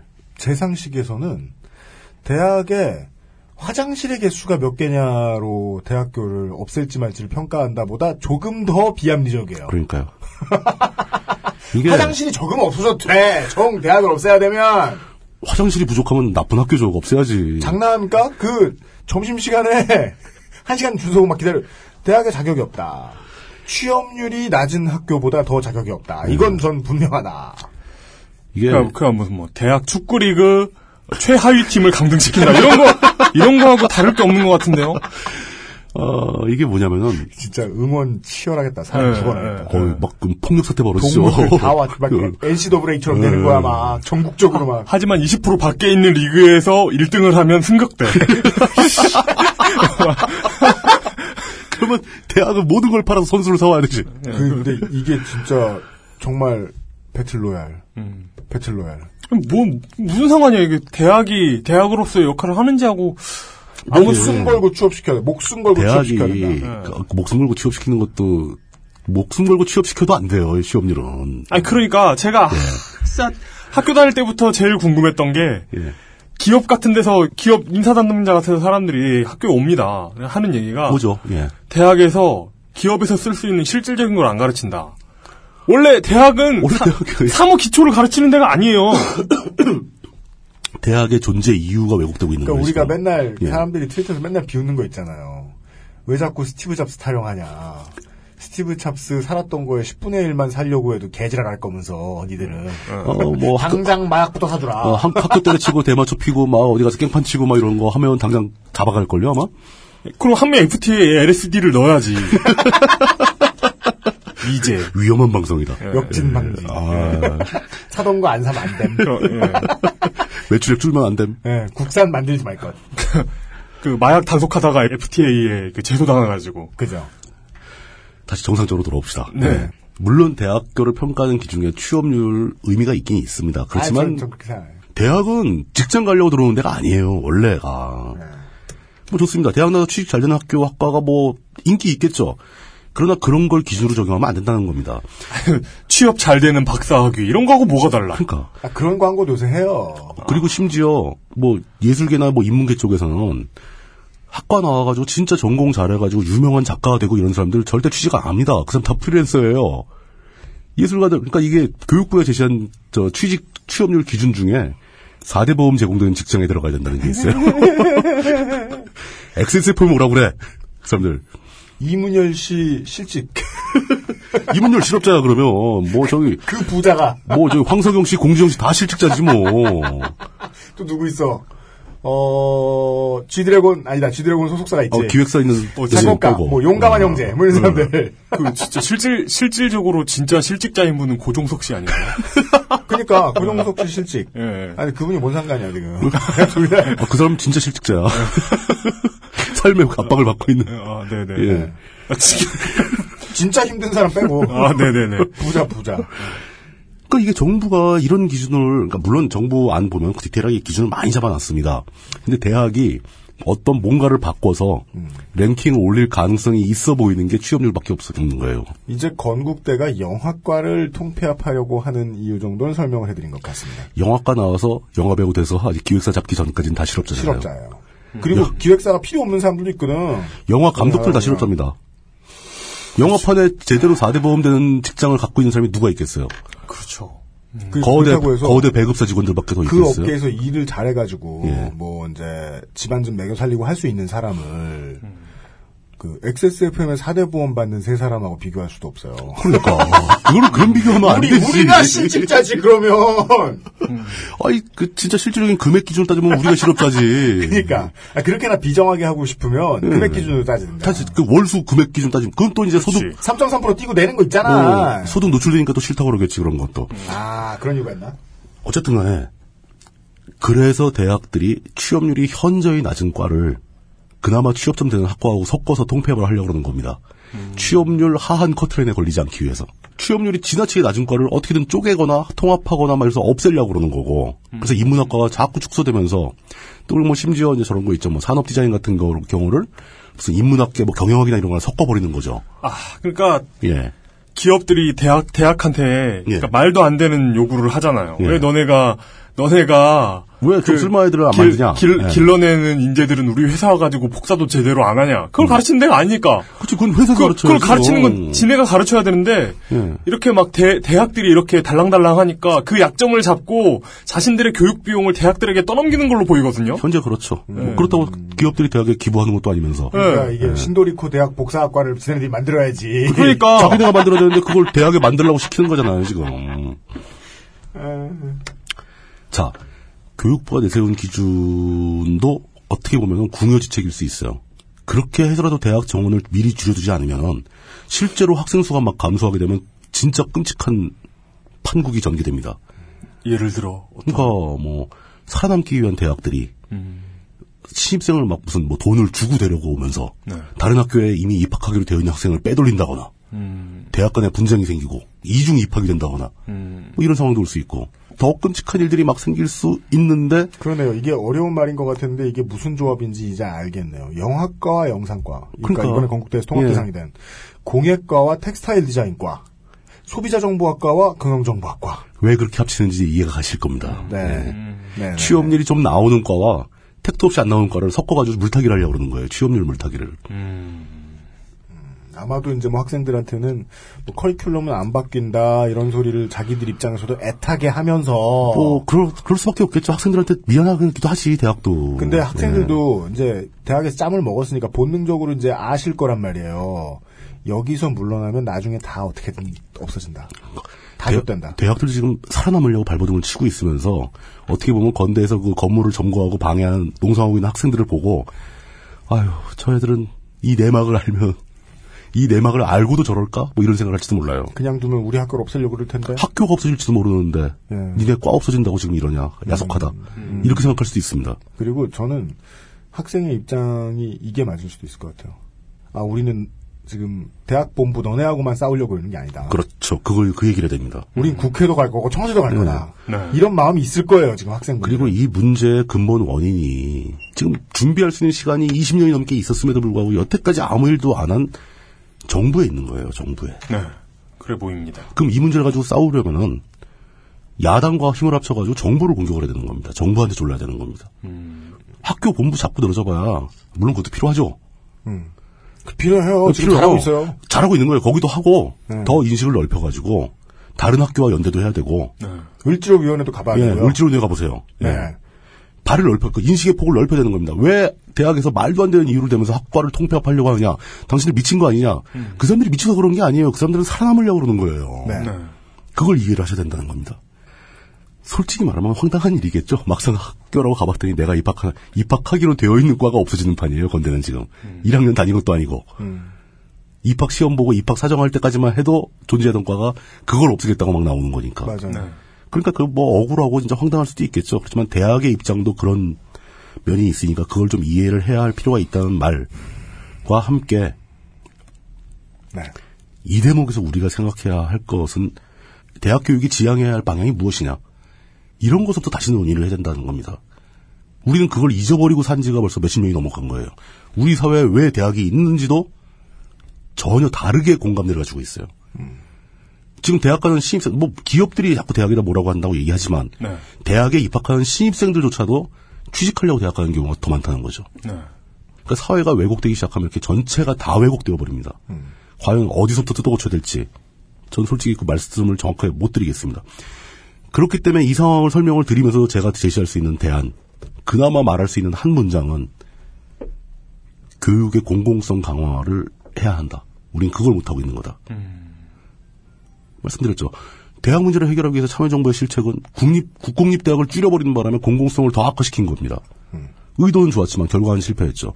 그 전에, 그 전으로 가- 가서 과거의 정부가 사학재단들이 성장할 때 그 사학재단들에게 지원금을 줘가면서 교육시설을 확충하려고 했던 노력은 이해가 가지만 결과적으로 우리나라 공교육에서 사립학교들이 차지하는 비중이 너무 높아진 건 사실입니다. 네. 네. 이걸 줄여야 됩니다, 이걸. 교육은 공공의 역할이 훨씬 강한 거죠. 거의 그러니까 상당 부분의 교육을 공교육이 담당을 하고 사립학교들은 부수적인 역할을 담당하는 거지 사학이 우리나라 교육계 전체를 밀고 가는 상황이 되, 버리다 보니까 우리나라 교육 판도가 초중고는 그나마 덜한데 대학은 완전히 장사꾼판이 돼버린 거죠. 대학을 무슨 기업으로 생각하고 돈벌이 수단으로 생각하는 사람이 더 많다는 겁니다. 네. 그렇게 되면 안 된다는 거죠. 그리고 뭐 이 이름을 얻었고 그 이름 아래로 모여드는 사람들이 많고 관심을 주는 사람들이 많은데 어떻게 돈벌이 안 합니까? 근데 누구나 다 그 변명을 할 수 있습니다. 예. 근데 이게 UCLA 티셔츠를 파는 거하고 그렇죠. 학생들을 쥐어짜거나 과를 없애고 아니, 등록금 시험률을 모아가- 평가하고 이런 거랑은 얘가 다르다고 등록금 모아야 땅 사고 뭐 이런 거 예. 완전히 다른 얘기죠. 물론 그래도 울고 싶으시겠죠 대학 본부에 계신 분들은 건대 티셔츠 팔아도 안 팔린단 말이에요 이런 말 하고 싶을 텐데 당연히 안 팔리지 뭐. 당신들도로 죽으라는 얘기를 하는 게 아니라 물뚱님은 지금 매우 선비스러운 답을 그러니까 결론을 말씀을 해주시고 계신데 그 훌륭, 실제로는 훌륭, 훌륭한 오페라 같은. 예. 심지어 12명이나 돈을 내고 볼 것 같은 선비 같은 말씀을 해주고 계신데 이 얘기의 핵심은 지금 저희들이 보는 대학 관련된 만학이 사학법을 건드림으로써 개선될 수 있다는 거예요. 그렇죠. 그게 출발점이라는 겁니다. 사실 거의 시작과 끝이다. 이게 저, 저는 사실 그 대학생들에게 하고 싶은 얘기는 제가 대학에 다니 누가 대학생 대학생들한테 하고 싶은 얘기하래. 지금 그러니까- 대학에 할 얘긴데. 아, 그러니까 그 뭐 해도 제가 멈추지 않고 하겠지만. 예, 제가 대학 어, 뭐 말린다고 안 하겠어? 대학에 다니던 시절에 네.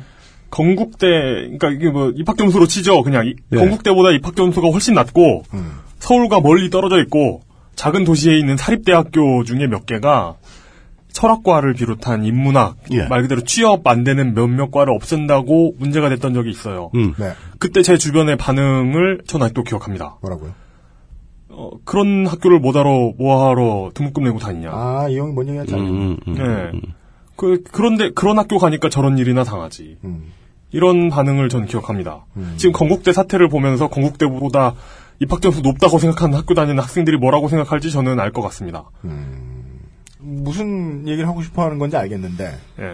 어, 학생들 탓을 할 상황은 아니죠. 학생들은 4년이 또 나가니까. 아니 그러니까 학생들한테 하고 싶은 얘기는 그런 생각을 하는 게 훨씬 쉽죠. 쉽고 어찌 보면 자연스러운 건데. 사회의 흐름이죠 그게. 아 저는 예. 연대의 중요성을 말하고 싶은 거예요. 그렇죠. 이런 상황에서 핵심인 거예요. 그 니네 학교로 간다니까 그게. 조만간 갑니다. 조만간. 네. 실제로는 다른 학교에 다녀도 한 배를 타고 있는 거고 기울어지는 중이다 한쪽이. 이미 지금 조용한 학교에 있는 사람들이 상황이 더 안 좋은 걸 수도 있어요. 그리고 사실 예. 그 그런 말 하는 학생이 이용 주변에 있었다면 그 사람은 정말 아둔한 건 게 예. 학교 내에서 일어나는 일에도 아무런 관심이 없었다는 거거든요. 당연하죠. 이거 10년 전에도 다 표시 납니다. 계속 얘기 나왔던 겁니다. 학교 본부가 뭘 하는지 학교 신문에서도 요즘은 학교 신문도 많이 이제 좀 저 어용화됐다죠. 어영이 됐죠. 예, 예. 그 국민전월분들한테 많이 얘기를 들었지만 네네. 학교에서도 이러저러한 뭐 대자보라든가 이게 방법을 통해서 다 얘기하고 있습니다. 지금 사실은 안전한 대학교 아무도 없습니다. 심지어 서울대도 위험하죠. 아니 관악에 서울대도. 가봐요. 예. 거기 거기도 지금 돈 쌓아놓으려고 환장하고 눈에 딱 띄나요. 거기 지금 대학 새로 지은 건물들 중에 그 스폰서 그룹 이름 안 붙어 있는 건물이 어디 있어요? 법인화를 왜 하겠습니까? 서울대도 살아남으려고 하는 겁니다. 그게. 네. 예. 공멸은 지금 생각보다 가까이 다가와 있다. 진짜 시한폭탄의 초침이 거의 끝에 와 있는 거예요 그리고 지금. 저희들이 주- 저희들이 지금 콕 집는 싸우로는 이걸 저희 제가 한번 한 1년쯤 전에인가 되게 오래전에 차터스쿨에 대한 얘기를 한 적이 있었을 거예요. 예, 예. 살이 비어도 돼요. 감시기구만 제대로 들어가 있으면 돼요. 한 곳간에 몰려 있지만 않으면 된다고. 그렇지. 그 곳간을 차지하고 있는 놈들이 개혁을 원하지 않아서 지금 나오고 있는 문제니까 저희들은 사업법을 찝는 거죠. 그러니까 이, 이- 그 굉장히 고전적인 거 아닙니까? 가장 반복되고 네. 있는 문제. 예. 가장 약하고 뒤처져 있는 것부터 각해격파해 나가는 그렇죠. 그럼으로써 저항을 최소화하는 음. 못, 못 맞게 네네. 나서지 못하게 막아버리는 끝에서부터 꼬리부터 잘라 나오는 거죠. 네. 예. 그래서 지금 건대 학생들이 벌이고 있는 건대 학생들과 예. 동문 분들이 벌이고 있는 싸움이 더 많이 소문이 났으면 좋겠어요. 더 널리 알려졌으면 그리고 좋겠고요. 무슨 예. 아이돌 피켓 들고 사진 찍으셨더라. 예. 네, 여- 여간에 많이 퍼졌으면 좋겠다. 그것만 보고 그냥 넘어가는 게 아니라 그게 도대체 왜 벌어지는가를 이해하고 장기적인 안목을 가지고 싸워야죠. 네. 사람들한테 설명을 하고 네. 그래서 변화를 시켜야 됩니다. 네. 맞습니다. 오늘 준비해온 이야기는 여기까지. 여기까지입니다. 예. 네. 네. 이런 얘기였습니다. 그, 이 꼰대 같은 소리 얘기 조심조심 조심조심 조심조심. 아유, 오늘 얘기 전체가 다 꼰대 같은 얘기죠, 뭐. 예. 어. 네, 조심조심 조심조심. 어, 어차피 세상이 이렇게 왔으니까. 그래도 정말 속상해요, 전. 예. 저는 이게 민간이 막 인식을 바꾸고 뭐 이런 소리 하는데 순 개소리라고 생각하고요. 민간은 어떻게 인식해도 좋아요. 우리 애는 대학 보내야지 이런 소리 이런 소리 해도 좋고 어, 옆집에 쪽팔린데 이런 이런 생각해도 좋아요. 이건 저는 어떻게까지 생각하냐면요. 사학번방 개정되죠. 그래서 돈 준 사람들이 학교가 캐시카우가 아니라는 사실을 인식하는 순간 그렇죠. 장기적으로는 사람들도 체면 차리려고 대학 가고 음. 순위 매겨가지고 전쟁 벌이고 대한민국이 거기에서 벗어날 거라고 생각해요. 저 같은 막 의지가지 없어가지고 네. 네. 아무것도 희망도 없다고 생각하는 놈들이 돈 벌어야지 이러면서 가는 학원가도 없어질 수 있을 거라고 생각해요. 사학번만 건들면 교육이 정상화되기 시작하면 당연히 그렇게 되죠. 그 교육이 돌아가는 시스템의 한가운데에 개인 금고가 있다는 게 대한민국의 가장 큰 문제라는 거죠. 예. 네. 과거와 같이 학교를 통해서 돈 벌 수 있는 세상이 아니다라는 발상의 전환만 생겨도 그 강제로 그 생각을 주입시켜도 그 이미 그런 세상은 왔는데 지금 적응을 예. 못하고 있는 거 아니에요? 지금 사회는 그렇게 되길 원하고 있는 건데 네. 그러니까 시, 어, 시대에 뒤떨어진 인간들이죠. 시대에 뒤떨어진 인간들이 마- 남아가지고 지금 사회 발전에 그 발목을 붙들고 발전하지 말라고 막 조르고 있는 중이거든요. 네. 과감하게 뿌리, 뿌리칠 때는 뿌리쳐야죠. 네. 아, 대한민국 교육이 에, 판옥선에 올라가 있는 이야기를 오늘 해드렸습니다. 그 우리는 판옥선 참 좋아해요. 얘기할 때. 어, 훌륭한 배니까요. 그 이지스 판옥선. 네. 통영 판옥선. 네. 판옥선에 소너를 달게 되면 어? 그 나무가 공명을 일으켜가지고 소너가 좀 문제가 생길 것 같은데 그러면 예인 소나를 써야죠. 예인형으로. 이렇게 그 삼으로 꼬운 밧줄에 줄 달고 끌고 다니면서 어, 좋죠. 예. 네. 귀, 귀가, 귀, 가 아주 좋은 수졸 하나를 여기 밧줄에 매달아서. 네, 밧줄에 매달아가지고 물속에 들어간 소리를 듣게 시키고 그 네. 그래서 저, 저, 한, 한국 304 만들었다가 나중에 수주 커지면은 민영화 시켜가지고 오른팔에 오른팔한테 어, 네. 그렇지. 주고 예. 그 304는 상관없는 회사 사들였다가 막 망하면 어, 착복하고 막 그렇죠. 자원외교 하는 거고 무슨, 무슨 패럴렐 역사야 네. 예, 그, 막, 저, 저, 쿠웨이트 같은 데 가서 사물 꼬아주겠다, 이러면서, 막, 2조 원을 수주하고 3조 원을 내주고, 이런, 그러면 수수료 한 5천 원 챙겨먹는. 네, 상도 타고 그렇게 될 것이다. 왜? 아유 참 피해보는 사람들의 숫자에 거의 무한소에 가까울 정도로 적은 숫자의 사람들이 자기한테 돌아오는 돈을 못 포기하기 때문에. 이런 이야기였습니다. 그 네. 사람들이 나머지 모든 사람이 합친 것과는 비교가 안 되게 많은 돈을 갖고 있으니까 그게 가능한 거죠 지금 저는 그렇다고만 보진 않아요. 그러면 다른 나라는 그렇게 가지고 있어도 잡아트릴 수 있잖아요. 한국만 못해. 예, 아, 부끄러운 얘기였습니다. 아이 못하는 나라 더 있어요 아무, 뭐, 뭘, 뭘 멀리가 바로 위에도 있는데 네, 그렇습니다. 예. 네, 아, 남북에 판옥선이 떠 있는 가운데, 네, 어, 날씨 좋은 마포에서 물특심송 상인고문이 수고해 주셨습니다 이번 주에도. 감사합니다. 천자총통 같은 언변. 지난 200년째 변함없이. 네, 아. 그게 그 포 시리즈가 네. 그 천지 현황이잖아요. 그렇죠. 천자문에서 온 네. 예, 겁니다. 천자문에 싸운 거잖아요. 당시 그 조선 초기만 해도 우리 그 포 기술이 세계 최고였다고 이거 이거는 진짜 그환 얘기가 아니야. 그러니까 근대 국가의 테크놀로지라는 얘기죠. 초등 세력이세요? 지금 듣고 계신 방송은 히스테리 사건 파일. 그것은 알기 싫다입니다. XSFM입니다.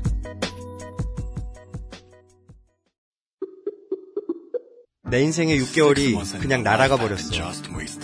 한국인 가게에서 일했지. 퇴근하면 집에 그냥 있었지. 친구도 못 만들고. 워킹 홀리데이 진짜 별로야. Um, excuse me. Why don't you call Perfect 25? 뭐? Perfect 25. 그래서 뭔데 그게? Perfect 25 English phone call service. 이거 말하는 거야? 퍼펙트25.com? Oh, you got it right.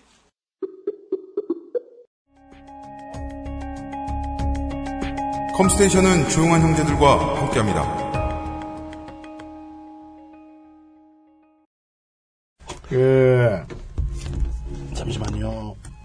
뭐야? 누가 왔어? 오, 오 이거 벨소리가 되는구나. 벨소리 돼. 오, 아 맞다, 내가 발견했지. 예. XSFM 미디어 센터는 벨을 누르면 벨이 울려요. 진짜 진짜 하이테크 테- 테크놀로지다. 우리가 드디어 판옥선을 내린 거예요. 오, 이건 오버 테크놀로지라고 부르죠 이런 걸. 어 이러면은 어, 어떻게 문을 열지 않고도 집 밖에 누가 왔다는 걸 알 수 있겠네요. 풍경을 달지 않았음에도 네. 어, 누가 이- 왔다는 걸 알 수 있어요. 응용 가능성 역시 무궁무진한 네, 새로운 기술. 네. 아, 벨이 울리는 등 새로운 기술이 난무하는 네. 예, XSFM 스튜디오에서 미디어 센터에서 전해드린 이번 주 목요일의 히스테리 사건 파일 그것은 알기 싫다였습니다. 어, 되게 옛날에는 어렵다고 생각했던 일들이 지금은 이렇게 느껴져요. 어렵다기보다 쉬운데 어, 그 상대가 잡아트려야 할 상대가 분명하다는 것도 알겠는데 그가 너무 완강하다. 예. 예, 그들이 너무 완강하다. 근데 그들은 극소수다. 이게 대한민국이다. 생각보다 큰 나라가 아닌 것 같아요. 사회가 좀 사람 숫자가 적고 이래 이 많고 나, 라가 넓고 크- 넓고 좁고 이게 문제가 아니에요. 그 분위기가 지방 분위기가 있어요. 존만한 분위기가 있어요. 음, 다양함이 없는. 예, 예. 예. 다양함이 있으면요, 오, 다양한 정치 세력들이 등장하는데 말이죠. 그러면 이렇게, 고작 뭐 몇 사람, 몇 회사 이렇게 뭐 주물러가지고, 뭐 국회의원 몇 명 주물러가지고, 대상을 얻은 듯, 예, 파월 여기저기 하면서 다닐 수 있는 이런 사람들 몇 명 못 살아남습니다. 예. 한국은 너무 조그만한 지역 같아요. 이 많은 사람들이 있고, 이 많은 일들이 있고, 그러게 나와입니다. 이렇게나 많은 인재들이 사는 나라도 말이죠. 네, 좀 큰 나라처럼 살았으면 좋겠습니다. 이 정도 국토에도 가능합니다. 가지고 넓어가지고 보이는데요. 되게 넓다니까요. 이용상임 수석과 유현수의 책임 프로듀서. 내일 이 시간에 다시 뵙겠습니다. 나들이 가기 좋을 것 같네요. XSFM입니다. I D W K